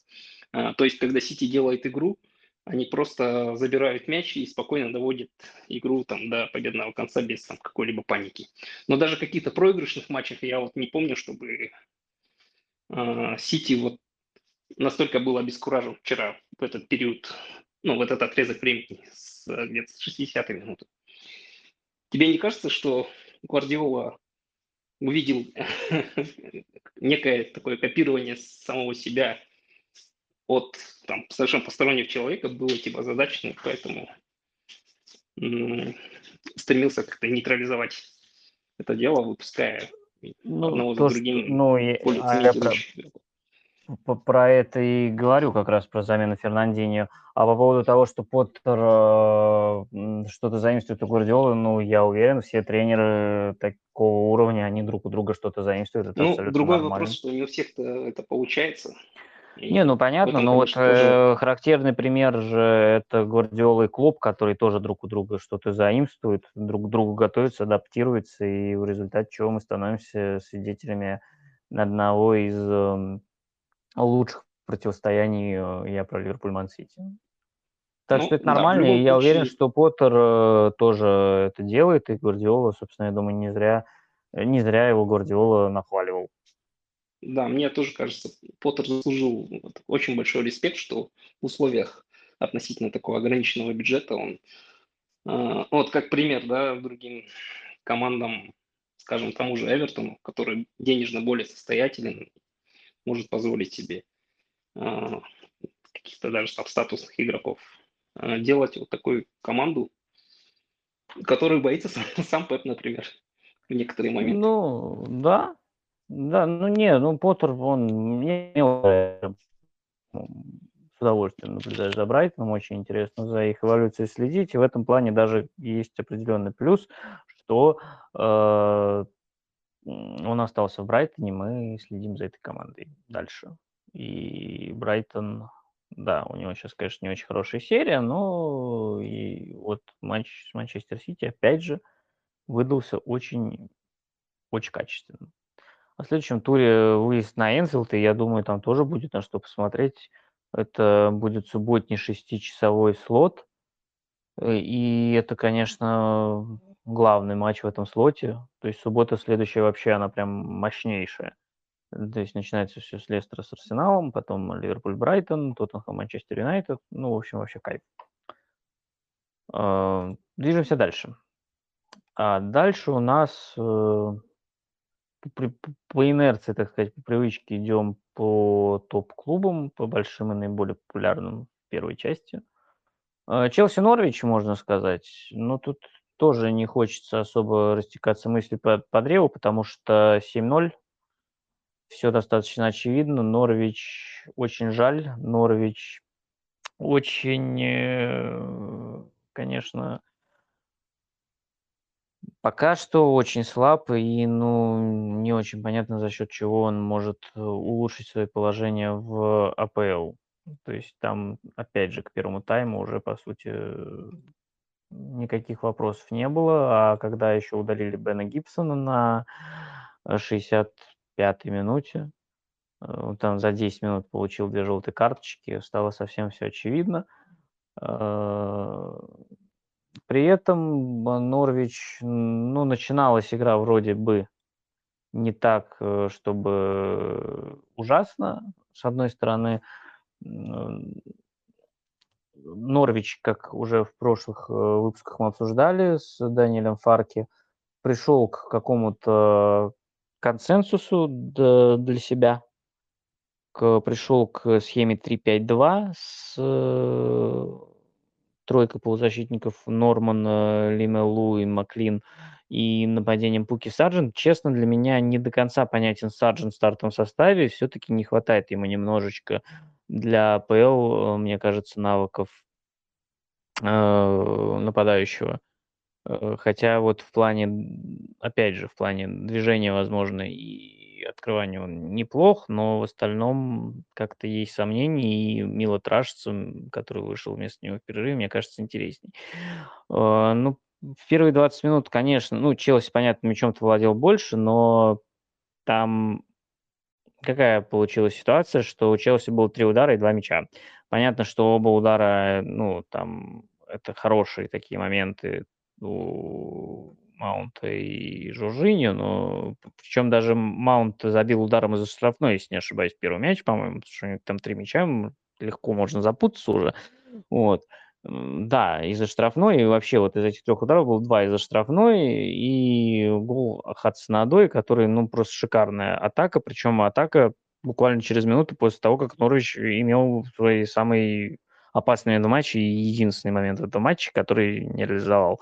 Ну, Норвич, конечно, к концу совсем уже преимущество стало неприличным, там 23 4 по ударам, ой, 23-3, наверное, 3 по ударам, тотальный перевес, конечно, э, Челси, и это, ну, тут я даже не знаю, имеет ли смысл что-то еще обсуждать. Норвич, я думаю, что все-таки, конечно, сезона без побед не будет, но как-то пока совсем все грустно смотрится у Даниэля Фарки, и немножечко жаль даже, потому что, ну... 100%. А? А? Ну, кажется, это а, стопроцентный вылет обратно. Да, абсолютно. Абсолютно. Это а, однозначно вылет обратно. И при этом я надеялся, что их возвращение такое уверенное и быстрое, оно наоборот Да, да. сде- сделает их как-то посильнее, но нет, абсолютно. Все очень плохо. Ну, Они это на самом деле удивительно, я считаю. Да, сори, я перебил. Приори, да. Андрей? А, Да, Ну, прошу прощения, да. пожалуйста. Я считаю, они потеряли лидеров, они же продали Бундию, того же вот Скипа, э, который сейчас в Тоттенхэме. Эм, при небольших каких-то приобретениях все же тоже я думал, что они начнут как-то более уверенно этот сезон, что ли. Не знаю. Ну, надо признать, что и календарь, конечно, у них на начало сезона так себе был, но да. Вот, Потерю вот Буэнди, я, я думаю, вполне себе приобретение э, Сарджента и Рашицы. А Рашица-то к тому же по Вердеру, как я его помню, он мог вполне и атакующего полузащитника играть. Ну, то есть как ну, такой играет атакующим силу. как раз. Ну, Но- я его видел в основном как вингера. Ну, вот, э, ну, начинал он в Норвиче на фланге, конечно, но сейчас вот при переходе на 3-5-2, я так понимаю, Поэтому, что... да, я, я не думаю, что потеря в Буэнди это что-то фатальное было для Норвича. Вот Скип, на са- всего, это был... Не, на самом деле футбол потеря. Буэндия, я бы не, не стал ее недооценивать, она была прям очень э, важным моментом. Плюс я бы не забывал еще, что не играет э, в последних матчах, вот в начале сезона играл, сейчас не играет тот Кантвелл еще. То есть Кстати, да, я вот хотел тоже уточнить, с ним травма или что, почему Слушай, насколько я знаю, вроде там что-то по личным причинам, насколько я понимаю, Ну, не потому очень. что я вспоминаю Норвич, вот э, прошлый его э, заход в АПЛ, да, Да. где Кентвелл как раз был очень таким бодрячком и, ну, очевидно, таким вот, что называется, Да. с мозгами, да, такими футбольными. Ну, это понятно, да, абсолютно, но сейчас я проверю список травмированных. Да, но тут э, Фарки говорил, что он пропустил много тренировочных сессий, и он не в форме сейчас, чтобы играть. Э, И нужно время, чтобы он э, вернулся к уровню, то есть все-таки повреждение было. Э, по- Потеря Скипа, да, однозначно, который провел сильный сезон в чемпионшипе, и потеря Буинди, на самом деле, тоже очень большой удар, потому что он ключевой игрок Норвича, атакующий был. И э, да, Рашица хороший игрок, да, Саржент это хорошее приобретение на перспективу, но ни тот, ни другой такого влияния на игру Норвича, как Буэндия, не оказывают и близко. И вот а... не видно Грилиша, э, точнее не Грилиша, извиняюсь, э, Бундию. То есть я тоже думал, что в Астон он как бы выйдет на новый уровень. Но что-то пока что не видно, так сказать. Ну, подожди пока, подожди. Мне кажется, еще очень мало времени прошло. Плюс, э, э, во-первых, он только перешел. Во- во-вторых, Астон большая перестройка. Да, ушел вроде один Грилиш, но это ключевой игрок. Пришло много новых людей. И их нужно как-то вписывать. И раз уж мы за- завели речь про Астон э, переходим к матчу Арсенала с, с Астон Да, абсолютно. Это матч открывал э, тур и этот матч тоже достаточно получился однозначным, э, во многом за счет огромного дисбаланса в первом тайме. Потому что Арсенал в первом тайме прям э, очень э, основательно доминировал. Я вижу в этом две причины. Мне кажется, честно скажу, что это последний матч, э, который э, Астон Вилла провела стройка центральных защитников. Потому что схема изначально выбранная на Челси, чтобы ограничить э, сильные стороны Челси, она хорошо работала какое-то время, сейчас она перестала работать, потому что остановила провела очень невзрачный матч с Тоттенхэмом и откровенно провалилась с Арсеналом, потому что в первом тайме соотношение по ударам, чтобы вы понимали, 14-0, и то, что там все закончилось со счетом 2-0, это успех для Астон Виллы. Арсенал мог забивать больше.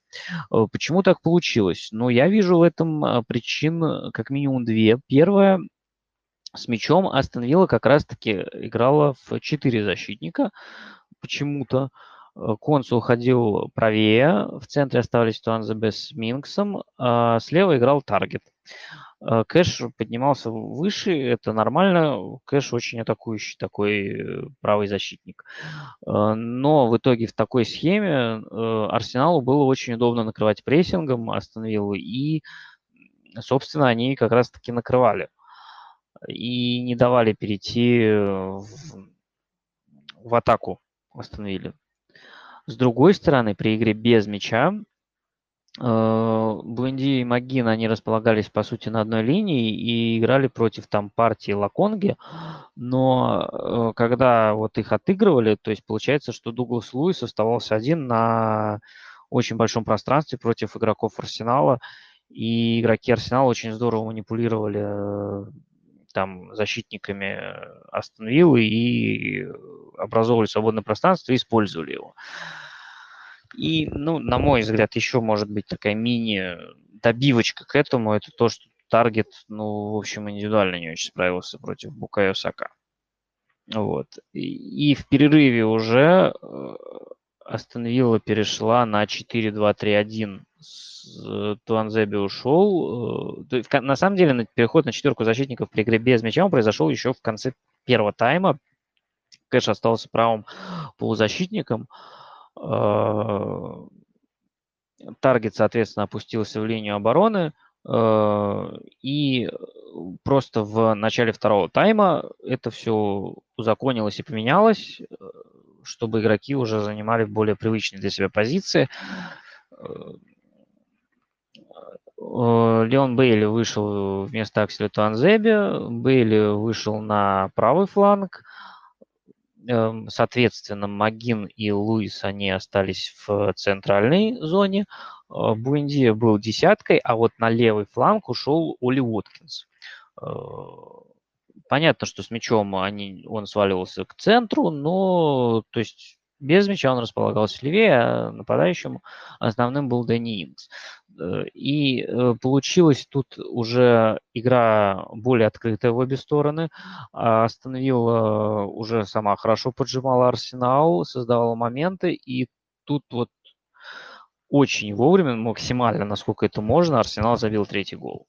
Потому что если бы, конечно, не 3-0, то Астон на мой взгляд, эм, могла вернуться в игру намного, ну, она в целом могла вернуться в игру. Так-то у нее возможности не было. Гол Джейкоба Рэмси не должен вводить в заблуждение. Ну, да, он закономерный, Астон Вилла заслужил гол во втором тайме, но на общую картину матча он не сильно влияет. А если бы она забила в начале второго тайма, счет бы был 2-1 условно, это совсем другая картина. Вот, и я думаю, что, наверное, в таком формате Дин Смит и продолжит играть, потому что очевидно, что он хочет, чтобы одновременно играли Оли Воткинс и Дэнни Инкс. Э, такая схема дает э, возможность для игры э, Эмилиана Буинди и Леону Бейли, двум главным приобретениям. Ну, хотя Дэнни Инкс разве не главное приобретение? Ну, то есть тут можно всех трех, все три главные приобретения уместить на поле. Но, конечно, это влечет за собой немножечко другие проблемы. Э, они уже заключаются в том, что очень открытым э, получается игра у Астон Виллы, состав, ну, состав достаточно атакующий, и как следствие игра будет получаться достаточно открытой. И сможет ли Астон Вилла качеством своих моментов компенсировать то, что будет возникать у ее ворот, а возникать у ее ворот обязательно будет, это вот очень большой вопрос. Э, и, конечно, индивидуально очень хорошие там были выступления и у Леона были, и у Дэнни Инкс на определенных этапах, но пока химии вот этой группе атаки взаимодействия явно не хватает. Вот. Еще что-то по этому матчу? Да, наверное, основное... Похвалить можно Эмилиана Мартинеса, который вытащил пенальти, но не справился, конечно, с добиванием, но добивание еще взял, это вообще был бы, конечно, космос. Э, но в остальном, наверное, мне кажется, общая картина, она примерно такая. Арсенал в целом сейчас э, производит впечатление уже такой команды чуть более подросшей. У нее э, вот получается, они вот играли в понедельник с Кристал Пэлас, мы не успели этот матч обсудить, потому что обсуждали тур, да, до начала, и в пятницу с Ньюкаслом. И э, что мы видим, что, ну, большая часть этих матчей, несмотря на то, что Арсенал был фаворитом, несмотря на то, что оба матча Арсенал играл дома, Э, Арсенал очень прилично доминировал. При этом в обоих матчах были моменты, когда Арсенал проседал, и э, вот с Кристал Пэлас это вообще закончилось тем, что пришлось спасаться там на 90 какой-то минуте. Э, с Астон ну, все закончилось благополучнее, но в целом тоже такой момент чуть неприятный был, хотя счет был более комфортный для Арсенала. Но, опять же, вот моменты позитивные у Арсенала, они пока более продолжительные и более увесистый, я бы сказал. Посмотрим, что будет с Лестером. Я думаю, что это очередная хорошая проверка, потому что Лестер сейчас, э, ну, он становится все сильнее, и чем дальше, я думаю, тем ближе он будет напоминать э, себя образца вот э, той команды, которая боролась за топ-4 в последних двух сезонах.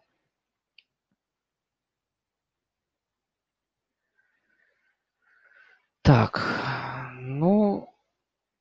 если по этому матчу тоже все, то нет никаких вопросов, то давайте двигаться дальше. Уйдем, наконец, от всех топов в мир андеграунда АПЛ.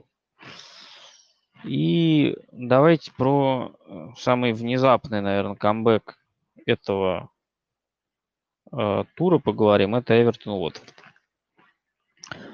Эвертон э,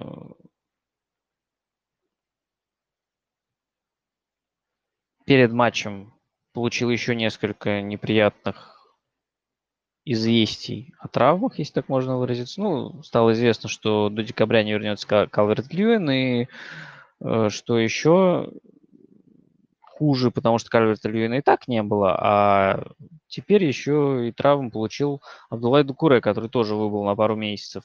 Он был одним из важнейших игроков в системе Эвертона, а скамейку Эвертон, как мы знаем, она как бы как э, суслик из фильма про ДМБ.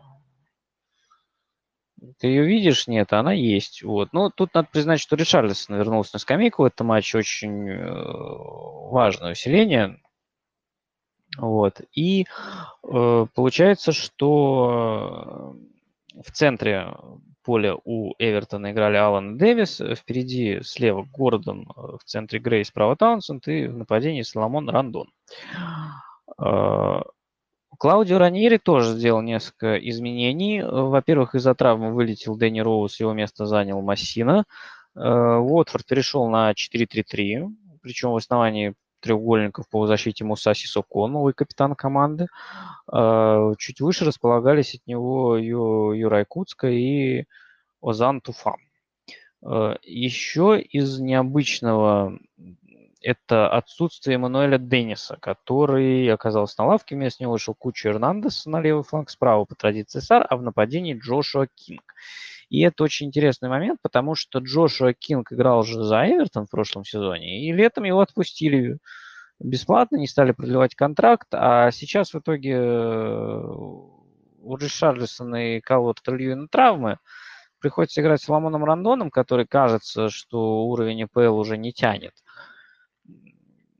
А Джошуа Кинг в Уотфорде ну, замечательно себя показал, э, но надо признать, что в общем-то, первые 80 минут э, ничто не предвещало беды особо. Ну, то есть, с одной стороны, э, да, Эвертон там позволил э, по своим воротам там за 75 минут там 14-12 был по ударам, но, например, из 12 ударов Уотфорда 8 было за штрафной. Да, вот э, те, что были из штрафной, они были опасными. Был гол э, Кинга первый. Был еще опасный момент, когда вылечил Пикфорд. Но в остальном, э, в целом, э, Уотфорда моментов-то особо не было. Все выливалось в то, что ребята спалили просто почем зря откуда угодно. У Эвертона вот э, было мощное начало, триумфальное возвращение Ришарлисона состоялось, который забил очень хороший гол после передачи Майкла Кина, отличный. И казалось, что, ну, да, сложный матч, но Эвертон э, вроде как в состоянии будет его довести. Потом случилась вот эта финальная 10-минутка совершенно необъяснимая. Ну, 15-минутка скорее даже. Там. 78-й по 91 уместилась. 4 гола Эвертона. Вот. Э, с точки зрения рисунка игры, еще один тоже важный, интересный момент. Э, когда мы говорим про Эвертон и Уотфорд, мы говорим про команды, которые, в общем, с мячом играть не любят по владению, там Эвертон на 17 на, Эвертон на 18 месте по владению мячом в среднем по сезону, а Уотфорд на 17 То есть э, ситуация по большому счету сводилась к тому, кто кому сможет, в общем, мяч отдать, отдать и действовать в более э, удобной манере. В первом тайме на каком-то отрезке это лучше удавалось. Эвертон на стартовом отрезке. После того, как Уотфорд что-то сравнял, ситуация подвыровнялась, и как-то вроде мяч особо никто забирать не хотел, как-то поровну его держали, и вот спокойно дошли до ситуации, когда вот 77-я минута, 2-1, кажется, что у Уотфорда ничего не получается. Клаудио Раньери э, на 65-й минуте перешел на 4-2-3-1 э, с Сисако и Куцкой в центре полузащиты и выпустил Денниса, Жао Педру и, э, соответственно, перешел на 4-2-3-1. А потом случилось необъяснимое. Ну, то есть сначала просто хорошо. Сначала просто гол с углового. Ничего страшного бывает. Куцка остался один, забил, ну ладно, допустим. Но дальше Эвертон разыгрывает мяч, теряет его. И удивительная картина, я такого, наверное, никогда не видел. То есть вот как мы представляем себе, да, 4-3-3, например, расстановку. То есть у нас в горизонтали 4 человека в первой, потом там еще три человека в следующей горизонтали и три там в последней. Здесь э, эти, по сути, на, э, был заброс, заброс сходу на правый фланг, и мы видим, что четыре человека у Эвертона располагаются в линию, но по вертикали, и над ними еще три по вертикали, очень близко друг к другу. Естественно, четыре игрока Уотфорда, там в две передачи проходят этих семерых человек Эвертона, девять человек Эвертона было на чужой поле, они все оказались отрезаны, и Уотфорд просто через минуту после того, как сравнял счет, э, получает выход 2 1. Э, потом э, четвертый гол, просто мяч вроде на ноге у Готфри, рядом Аллана, они просто его дарят Деннису, который там уже скатывает на Кинга. Ну, абсолютно непонятный какой-то ад происходил в обороне Эвертона. Мне очень сложно его связать с чем-то, я не знаю, что такого мог могло произойти. Мне очень сложно это увязать с э, Рафа Бенитесом, но это какой-то совершенно необъяснимый провал. И он, конечно, затмевает даже вот те 3-3, которые были в прошлом сезоне в матче Тоттенхэма и Вестхэма, которые так любят вспоминать все комментаторы. А тут получается, что просто вот Эвертон развалился, за 13 минут получил 4 мяча в матче, который не казался чем-то катастрофическим. Уотфорд не сказать, чтобы супер выглядел, я его расценивал, в общем-то, как одного из кандидатов на вылет. Не сильно что-то поменялось для меня и после этого матча, но, конечно, э, важные очки команда Ранери заработала, важные с точки зрения и Э, своего состояния эмоционального и в плане, возможно, каких-то идей Ранери. Я думаю, что-то тут интересно подчеркнул. Мне очень э, любопытно, как будет Ранери играть в следующем туре дома с Саутгемптоном, потому что за два матча было три разных расстановки. От тройки центральных защитников с Ливерпулем он перешел к 4-3-3, от 4-3-3 к 4-2-3-1 с Эвертоном. Вот как будет играть Саутгемптон, это вопрос, потому что, конечно, проблем пока все еще много, и то, что вот э, шмаляли из-за штрафной большую часть матча, это тоже не есть хорошо на самом деле. Но вот за последние 13 минут подтянули статистику, нанесли 8 ударов, из них 6 из штрафной, и в итоге 20 ударов по воротам Эвертона, ну, в общем, абсолютная катастрофа для Эвертона, поражение 2-5 дома. Я думаю, что там болельщики, у нас, к сожалению, сейчас нет в чате болельщика Эвертона, но я абсолютно уверен, что это э, очень болезненное поражение, очень тяжелое. Вот. Насколько я знаю, что в истории был первый раз такой, когда команда, ведя к 78-й минуте, в итоге проиграла с разницей в три мяча. Вот, а получилось, конечно, в итоге иронично, что Джошуа Кинг, который Эвертону оказался не нужен, на Гудисоне свой первый гол и первый хитрик оформил в составе Уотфорда. Вот. Э, ну и проблемы Эвертона, я думаю, дальше они будут, наверное, их меньше не будет становиться, просто потому что, ну, команда объективно нет скамейки. Хорошо еще вернулся Ришарлисон, можно будет условно там, без рандона играть.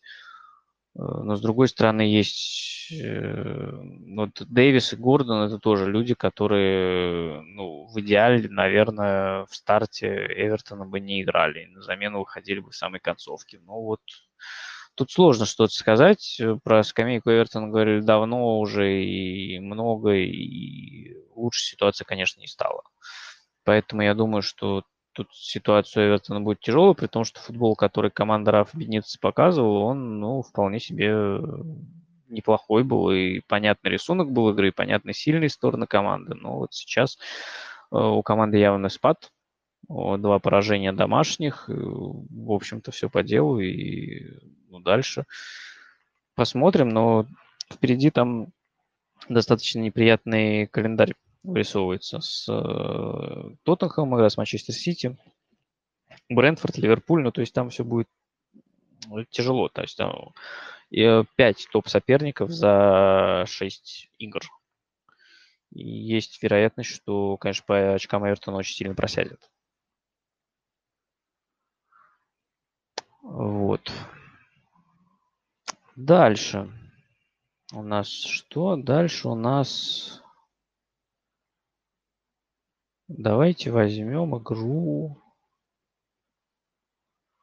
э, Саутгемптона с Берли. Э, Саутгемптона с Берли, потому что там было несколько очень интересных ходов от Шона Дайча, как, э, как бы странно это не звучало. Но уже не раз отмечали, что Берли в этом сезоне команда более интересная чем э, можно себе представить, и уходящая от э, каких-то своих э, канонов такого олдскульного английского футбола. Э, и в игре с Саутгемптоном главный отчет э, касался, пожалуй, даже э,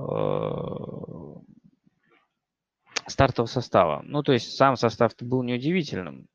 Интересным оказалось в итоге его расположение игроков, потому что в игре с Манчестер Сити, например, Максвелл Корне располагался в паре с Крисом Вудом, Э, и сегодня вроде как состав, ну, не сегодня, а в субботу, когда игра была сыграна, понятно, он располагал к такому же э, расположению игроков, но оказалось не так все. Просто оказалось, что Курне играл слева, Макнил справа, а в паре с Вудом вообще играл Джош Браунхилл. Э, очень неожиданный ход, и смотрелся Бернли, в общем-то, неплохо в эти первые полчаса. А вот последние 15 минут это, конечно, тотальное доминирование Саутгемптона, который, э, ну, он, пожалуй, эм, он забил там два мяча за достаточно короткий промежуток времени, э, причем второй гол уже был после перерыва, первый в конце первого тайма, ты там э, на 41-й минуте.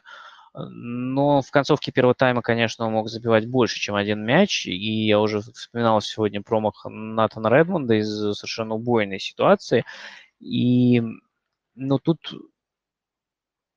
мне сложно что-то добавить, потому что, например, вы понимали, шел прострел на Редмонда, и он не попал там э, с трех метров после ворота. Опта, например, оценил вероятность гола 0,81 XG. Это выше, чем э, пенальти.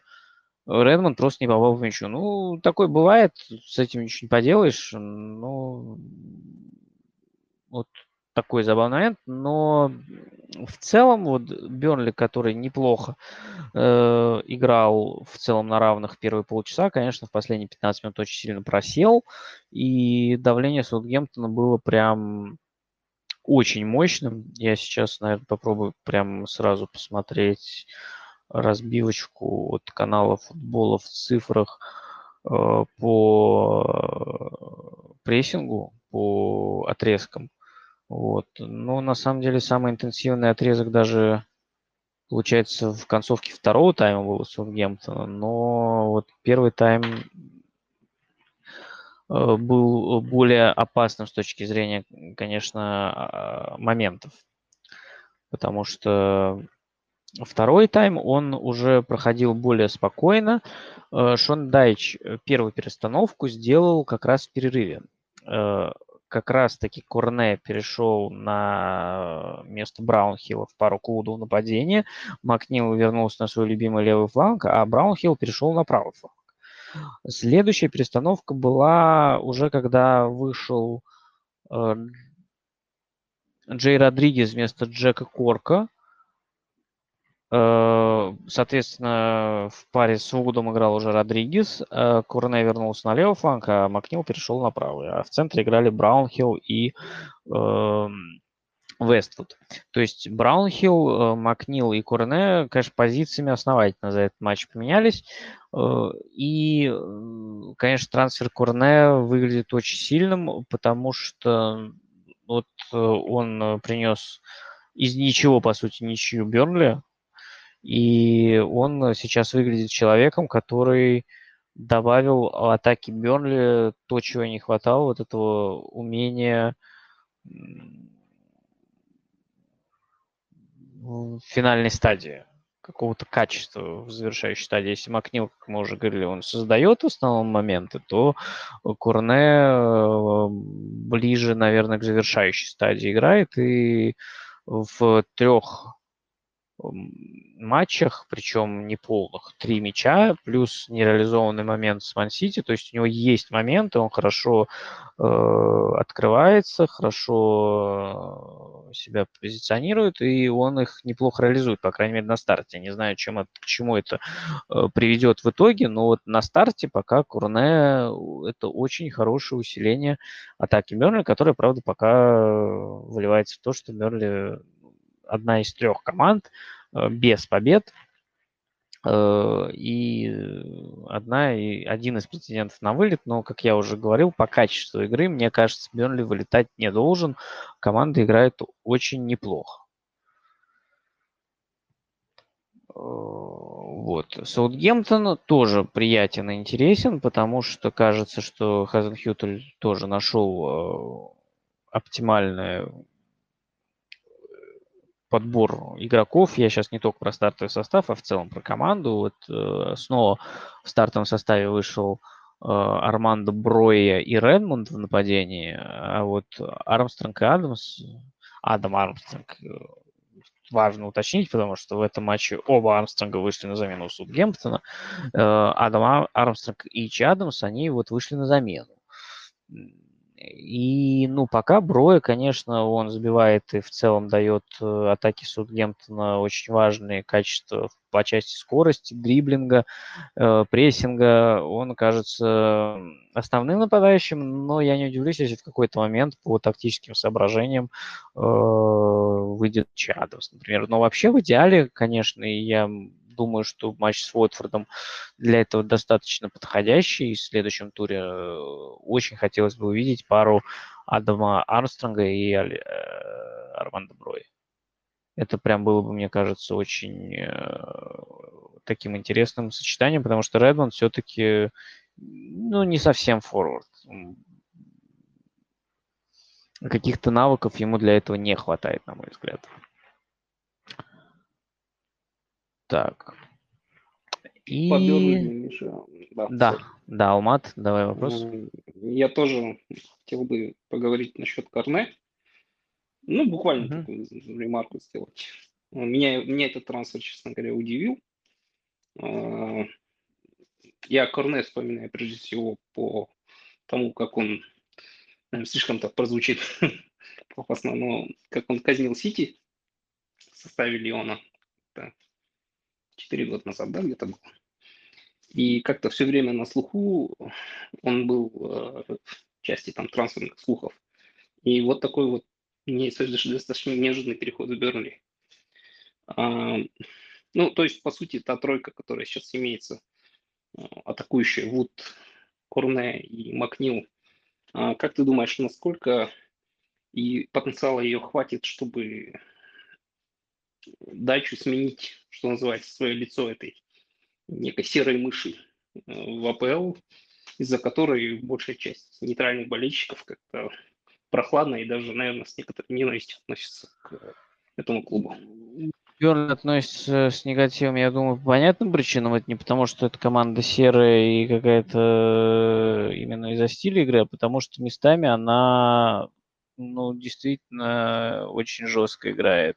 Особенно если мы вспоминаем Эшли Барнс и его всякие подкаты, трюки. Я, я это имел в виду, да, что она вот. такая дуболомная достаточно. Она дуболомная, это, в этом плане абсолютно, но я вот, как в принципе весь этот сезон говорю, ну, на мой взгляд, Бернли очень изменился по части стиля игры как минимум. Э, да, они по-прежнему очень жесткие ребята, которые там э, на угловых, э, в принципе, по-моему, у них до сих пор остался этот розыгрыш углового, когда они по максимуму нагружают вратарскую зону и не дают вратарю выйти, его блокируют. И достаточно жестко играют на угловых и в целом, но при этом футбол их не такой уж прямолинейный. Ну, то есть, если посмотреть, например, опять же, тот же матч с Саутгемптоном, они э, периодически встречают высоко, у них уже не так низко расположена оборонительная линия. Возможно, их давление не такое агрессивное, не такое постоянное, но периодами оно э, очень хорошее, интенсивное. И вот я смотрю, у них линия обороны даже чуть выше была, чем у Саутгемптона оборонительных действий. Э, тоже больше совершено на чужой плане поля, насколько я могу видеть. Э, ну, то есть команда меняется однозначно, при этом какие-то общие черты тоже остаются. Например, ну, понятно, что Поуп, он коротко мяч не разыгрывает, он там выводит его там лонгболами. Это есть такое. Окей, okay. спасибо за мнение. Так, дальше у нас остается... Так, ну, наверное, по Саутгемптону с Бернли... А, ну, конечно, не могу не отметить э, очередной раз, пока, мне кажется, никогда не поздно отметить э, Ливраменту Саутгемптона, очень мощный, конечно, трансфер, и есть у меня подозрение, что такими темпами Челси через два года просто вернет его обратно, если ничего экстраординарного не случится, потому что вот в своей текущей форме, мне кажется, он за место в составе Челси мог бороться с Рисом Джеймсом, например, абсолютно. И концовку тайма он тоже выдал потрясающий, в штангу пробил, прекрасно убрав там защитника на замахе и с левой, при том, что он правша, с левым в обвод пробил, попал в штангу, чуть-чуть не повезло, и забил гол головой с углового. Ну, то есть очень сильный игрок, э, сразу же вытеснил Уокера Питерса. И, ну, очень впечатляет тут пока я не устаю его нахваливать, и этот матч дал дополнительный повод как раз, ну, не только гол, а в целом весь его перформанс был достаточно сильный, хотя э, как раз э, тоже интересное противостояние получилось на фланге, потому что, ну, определенную часть матча он должен был играть против Корне. Вот. И на этой ноте, наверное, можно переходить к игре Лидса с Вулверхэмптоном. У нас осталось два матча, соответственно, Лидс Вулверхэмптон и Кристал Пэлас Ньюкасл. Начнем с э, матча э, Лидс Вулверхэмптон, потому что изначально он мне казался более интересным. Противостояние Бьелса и Бруно Лажа, но оно получилось скорее похожим на прошлогоднее противостояние Лиц и Волков. Волки очень напоминали как раз себя прошлогодних, э, очень достаточно быстрый гол и откат в глубокую оборону, где уже старались э, не давать лицу создать достаточное количество моментов. И, в принципе, Биелс после матча характеризовал это как, э, ну, что мы создали не очень много опасных моментов, но достаточно для победы. Ну, мне, наверное, как-то поспорить сложно с Бьелсой. Ну, согласиться в какой-то степени можно, в какой-то степени, ну, все-таки у Лица, опять же, было большое количество ударов издали, что, в принципе, уже привычно. И, но концовку Лиц провел очень мощно после перестановок Бьелса. О них мы еще поговорим.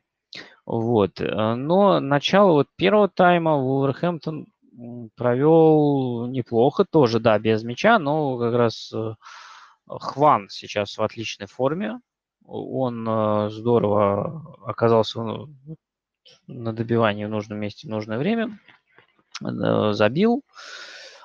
Э, по поводу лица тут стоит отметить два важных момента. Первый – это стартовый план Марсела Биелса, потому что он был немножечко необычным. Лиц играл с четверкой защитников, в принципе, это нормальное явление, бывает. Не сказать, что это прям большой сюрприз, а вот то, что дальше было двойка центральных полузащитников э, Клих и Стрёек и тройка э, атакующих полузащитников, которые располагались там Харрисон слева, Рафиня справа и, по сути, на позиции десятки играл Дэн Джеймс. И это очень спорное, неоднозначное решение. И по конференции Марсела Бьелса я бы сказал, что он сам, наверное, не очень им доволен, потому что когда его спросили, ну, как вам Дэйм Джеймс в новой роли, он сказал, ну, на левом фланге он мне понравился больше. На левый фланг Дэйм Джеймс вернулся э, после перерыва. В первом тайме, чтобы понимать, у Джеймса 8, э, по-моему, было, или 10 действий с мячом. Э, это меньше всех в матче. То есть парень остался без мяча, парень оказался лишен своих сильных сторон, рывков за спину и по флангу. Э, на позиции десятки, конечно, нужны совершенно другие качества. Э, нужно открываться между линиями, нужно отдавать передач, связывать полузащиту нападения, и Джеймс с этим не очень справился, ну, потому что это просто не его роль, не его задача. И в перерыве Э, когда Джека Харрисона сменил Тайлер Робертс, э, Джеймс уже вернулся на свой э, любимый левый фланг. И, конечно, уже было ему чуть более привычно там играть. А на его месте как раз вышел Тайлер Робертс. Второе интересный момент – это то, как команда вообще э, начала действовать и располагаться после замен э, последние полчаса, по сути. Э, во-первых, из-за травмы заменили Рафинию, вместо него вышел Саммервиль, а потом вместо Матеуша Клиха вышел Джо Гелхард. Э, это молодой воспитанник лица, он нападающий. Э, да, вместо центрального полузащитника Бьелса выпустил нападающего, и схема приобрела вид, ну вот, с мячом я бы ее, наверное, характеризовал как 3-2-3-2. То есть э, Даллас, Купер и Льерента э, были в, в обороне. Шеклтон э, смещался в центр к стройку. Над, ним, э, над ними играли Джеймс Робертсон и Саммервиль, а впереди, соответственно, Родриго и Гелхард. И вот э, в последние полчаса, конечно, преимущество лица уже стало, э, особенно после замен, преимущество лица стало совсем уже ощутимым. То есть если за первый там час 65 минут лица нанес 9 ударов, э, Вулверхэмптон 5, то за последние полчаса соотношение 9-3. Конечно, там уже навалились на Вулверхэмптон основательно, и вот этот 19-летний Гелхард в итоге стал главным лицом э, камбэка, если так можно выразиться, потому что у него был отличный момент, когда просто в, в спас Вулверхэмптон Са э, от мощнейшего удара в упор, и был э, момент, когда, собственно, был заработан пенальти. Именно Гелхард его заработал. Э, и Пока по-прежнему Лидс продолжает играть без Калвина Филлипса, э, но э, он уже был в запасе, так что я думаю, он скоро вернется. И, конечно, наблюдать за э, вот такой концовкой от Лидса было очень интересно. Еще один важный момент – это то, что, ну вот, по крайней мере, визуально Лиц очень неплохо смог сдержать Адама Троуре. Э, то есть те, кто знают, следят за АПЛ, они знают, что Адама Троуре просто нереальное количество попыток э, дриблинга в каждом матче. Там он там по 7, 8, 10, 11, он там тащит на себе мяч. Э, в этом матче у него одна попытка дриблинга и ни одной удачной.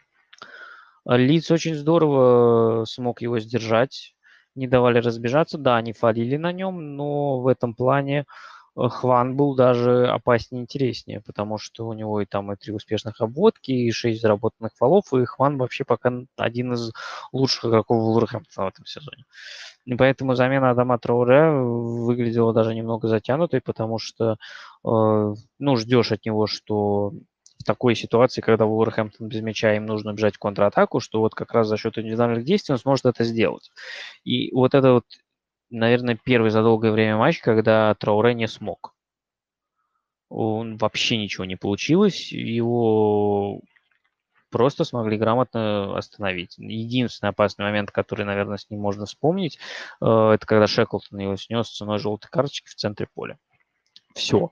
В остальном его на ранних стадиях как-то ограничивали, там, с помощью подстраховки, с помощью там отбора агрессивного в первой стадии, то есть не давали разбежаться, выйти на свободное пространство, использовать там скорость и габариты свои. Э, и э, в концовке, конечно, я думаю, что как раз э, не зря Бруно Лажа сделал первую замену, выпустив Даниэля Поденса вместо Адама Трауре, как раз с расчетом на то, чтобы какая-то часть контр-игры у Уорхэмптона все же была, и по возможности э, интригу в матче все-таки похоронить, но не вышло. Хотя пару хороших выходов у Поденса было. Вот. Ну, в целом, э, свой гол Лиц точно заслужил. Вулверхэмптон в целом, пожалуй, неплохо защищался, но перестановки, конечно, в конце э, лица они добили волков, и э, Гелхард стал для этого важнейшим игроком, хотя вот честно, до матча я про него особо ничего не знал. Вот, так что если по этому матчу есть какие-то замечания, вопросы, то welcome.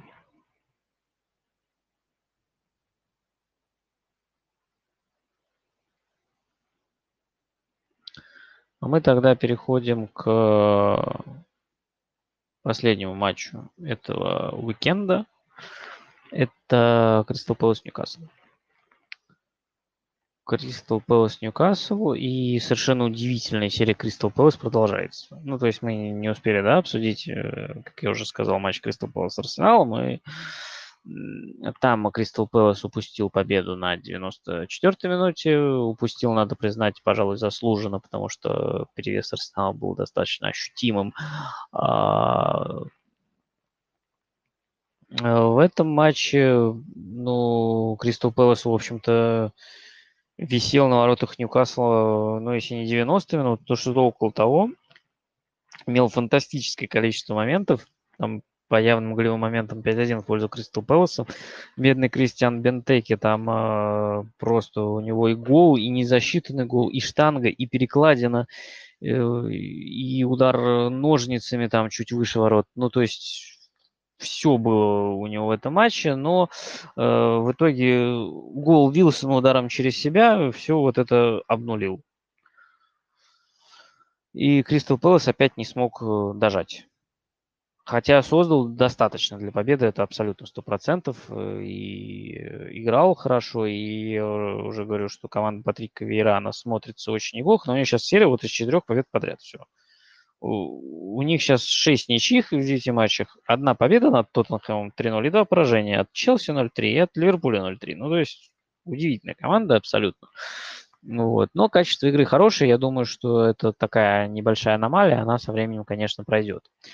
А, в следующем туре у Кристал Пэлас игра с Манчестер Сити и хороший заход на очередные 0-3. Вот. Ну, я думаю, что на самом деле игра будет не такой простой, как может показаться. Э, и если мы говорим, что вот после первого тура Патрик Вейра э, нашел э, расстановку 4-3-3, которая стала основной, то сейчас э, в последних двух матчах и с Арсеналом, и с э, Ньюкаслом Э, Кристал Пэлас пришел на 4-2-3-1. Э, в центре полузащиты Макартур Милевоевич. Галахера подняли выше. Он, э, по сути, играет десятку. Слева Эдуар, справа Олисе и впереди Бентеки. Таким образом, Кристал Пэлас вот пытается уместить всех на поле, Плюс э, вернулся на лавку в этом туре Уилфред Заа, то есть я думаю, что в следующем туре он, наверное, выйдет в стартовом составе. Я не знаю, если будет четверка сразу Эдуард Бентеки, Заа и Алиса против Манчестер Сити, но это будет очень смело. Я, конечно, очень удивлюсь, если, ну, в итоге Патрик Вера так сделает, но это прям будет очень смелый ход. Вот. Но с Ньюкаслом э, подобная смелость была оправдана. Я подозреваю, что за просто банально не до конца был готов. Э, поэтому он появился только в концовке на замену. Э, вот. А Ньюкасл проводил свой первый матч без Брюса. Постоянно нам сейчас показывают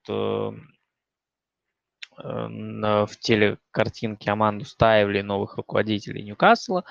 И э, вот первый матч без Брюса команда провела в таком классическом, в принципе, режиме. Я до этого Ньюкасл ругал за то, что это какой-то автобус, э, но очень дрявый, с э,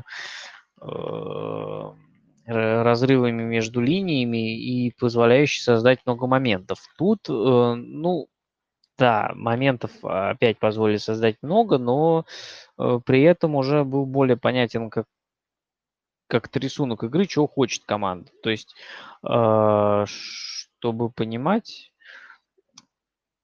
э, то есть Ньюкасл э, не справился с кроссами на Бентеке. Вот это факт. А в остальном, ну, то есть таких моментов, э, где бы Кристал Пэлас разыгрывал мяч и проникал в штрафную, как, например, было в игре с Тоттенхэмом, было немного, по сути, один момент у того же Бентеки, кстати. Еще вот у него, да, еще и такой у него был нереализованный момент. То есть Бентеки вообще не смогли сдержать, он, конечно, разрывал оборону Ньюкасла по полной. Единственное, что вот подвело, это просто реализация. Просто не повезло мужику дичайше. Хотя гол неплохой забил. Но мог забить еще больше. А, вот. И начинал игру Ньюкасл стройка центральных защитников, и на этот раз обошлось без всяких ухищрений в стиле Айзека Хейдена в центре обороны. Нет, Айзек Хейден играл в э, полузащите э, в паре с э, Шоном Лонгстафом. Я надеюсь, что не будут у братов. Я знаю, что один из них сейчас в аренде в Абердине, но а, а впереди была троица с Калумом Уилсоном, Сан Максименом и Фрейзером. А в центре защиты, соответственно, Ласселс, Кларк и Эмиль Крафт. Крафт, кстати, в итоге отметился ассистом, хотя ассист такой, знаете, немного шальной, просто мяч попал ему в голову, и а, после этого уже Калум Уилсон смог исполнить Георгия Джикии, если вы понимаете, о чем я. Вот. Красивый, конечно, гол, но абсолютно не отражает э, ситуацию в матче. Потому что, конечно, и 15-6 по ударам, и 75% владения, и то, что это владение было в основном на третьей Ньюкасла, и то, что из 15 ударов эти э, 5 явных голевых моментов, ну, то есть э, у Ньюкасла пока как-то сильно лучше что-то не становится ситуация. Ну, а еще бы есть стать. Пока только Брюса уволили, посмотрим. Вот. Но Кристал Пэлас, их вот эта непонятная серия с ничьими продолжается. Посмотрим, сколько она продлится. Вот. Но качество игры прям хорошее. Из персоналей каких-то можно отметить э, Тайрика Митчелла, который очень активно там носился по своему флангу левому и выдавал очень хорошие передачи местами. Если не ошибаюсь, по-моему, ассист в итоге именно на нем. Сейчас я проверю. Да, именно он как раз закинул на Бентеке. Э, плюс, э, ну, в целом он хорошо продвигал мяч. И отметил бы Марк Гехи, это защитник Челси. По-моему, он все еще Челси. Сейчас очень много игроков в Челси, конечно, э, которые там кто в аренде, кто не в аренде. Потому что Леврамента, например, выкупили, а вот Гехи, по-моему, в аренде. Да. Все, все верно. Вот. И э, он очень хорошо продвигался с мячом, просто вот э, брал мяч и шел на чужой план поля. Вот. А Галлахер э, неплох, но мне кажется, что вот на позиции десятки ему немножечко не хватает вот этих навыков десятки, с одной стороны, а с другой стороны у него чуть меньше возможностей до, для его любимых врываний вторым темпом. Ну, в общем, впечатления по туру примерно такие. Неплохо мы с вами так обсудили его на два с лишним часа. Э, прям попробую я, наверное, кусок, где меня было плохо слышно, сделать так, чтобы там все было покрасивее на записи. Вот. И наверное, на этом буду заканчивать.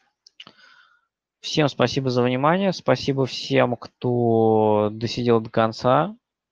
Спасибо всем, кто будет слушать это в записи. Э, подписывайтесь на канал, подписывайтесь на этот э, подкаст, который не совсем подкаст ставьте оценки, лайки, репосты, обратную связь в комментариях, в личку, все везде будем следить, мониторить, стараться становиться лучше. Вот. Э, всем спасибо. Э, огненный был тур ВПЛ. И до новых встреч. Я так полагаю, что где-то через неделю мы обсудим уже следующий тур, где тоже будет достаточно много интересных матчей и несколько заходов под это мы уже с вами тоже сегодня сделали. Вот. э, Всем э, удачи, хорошего футбола, хорошего настроения и хорошей недели. Всем пока.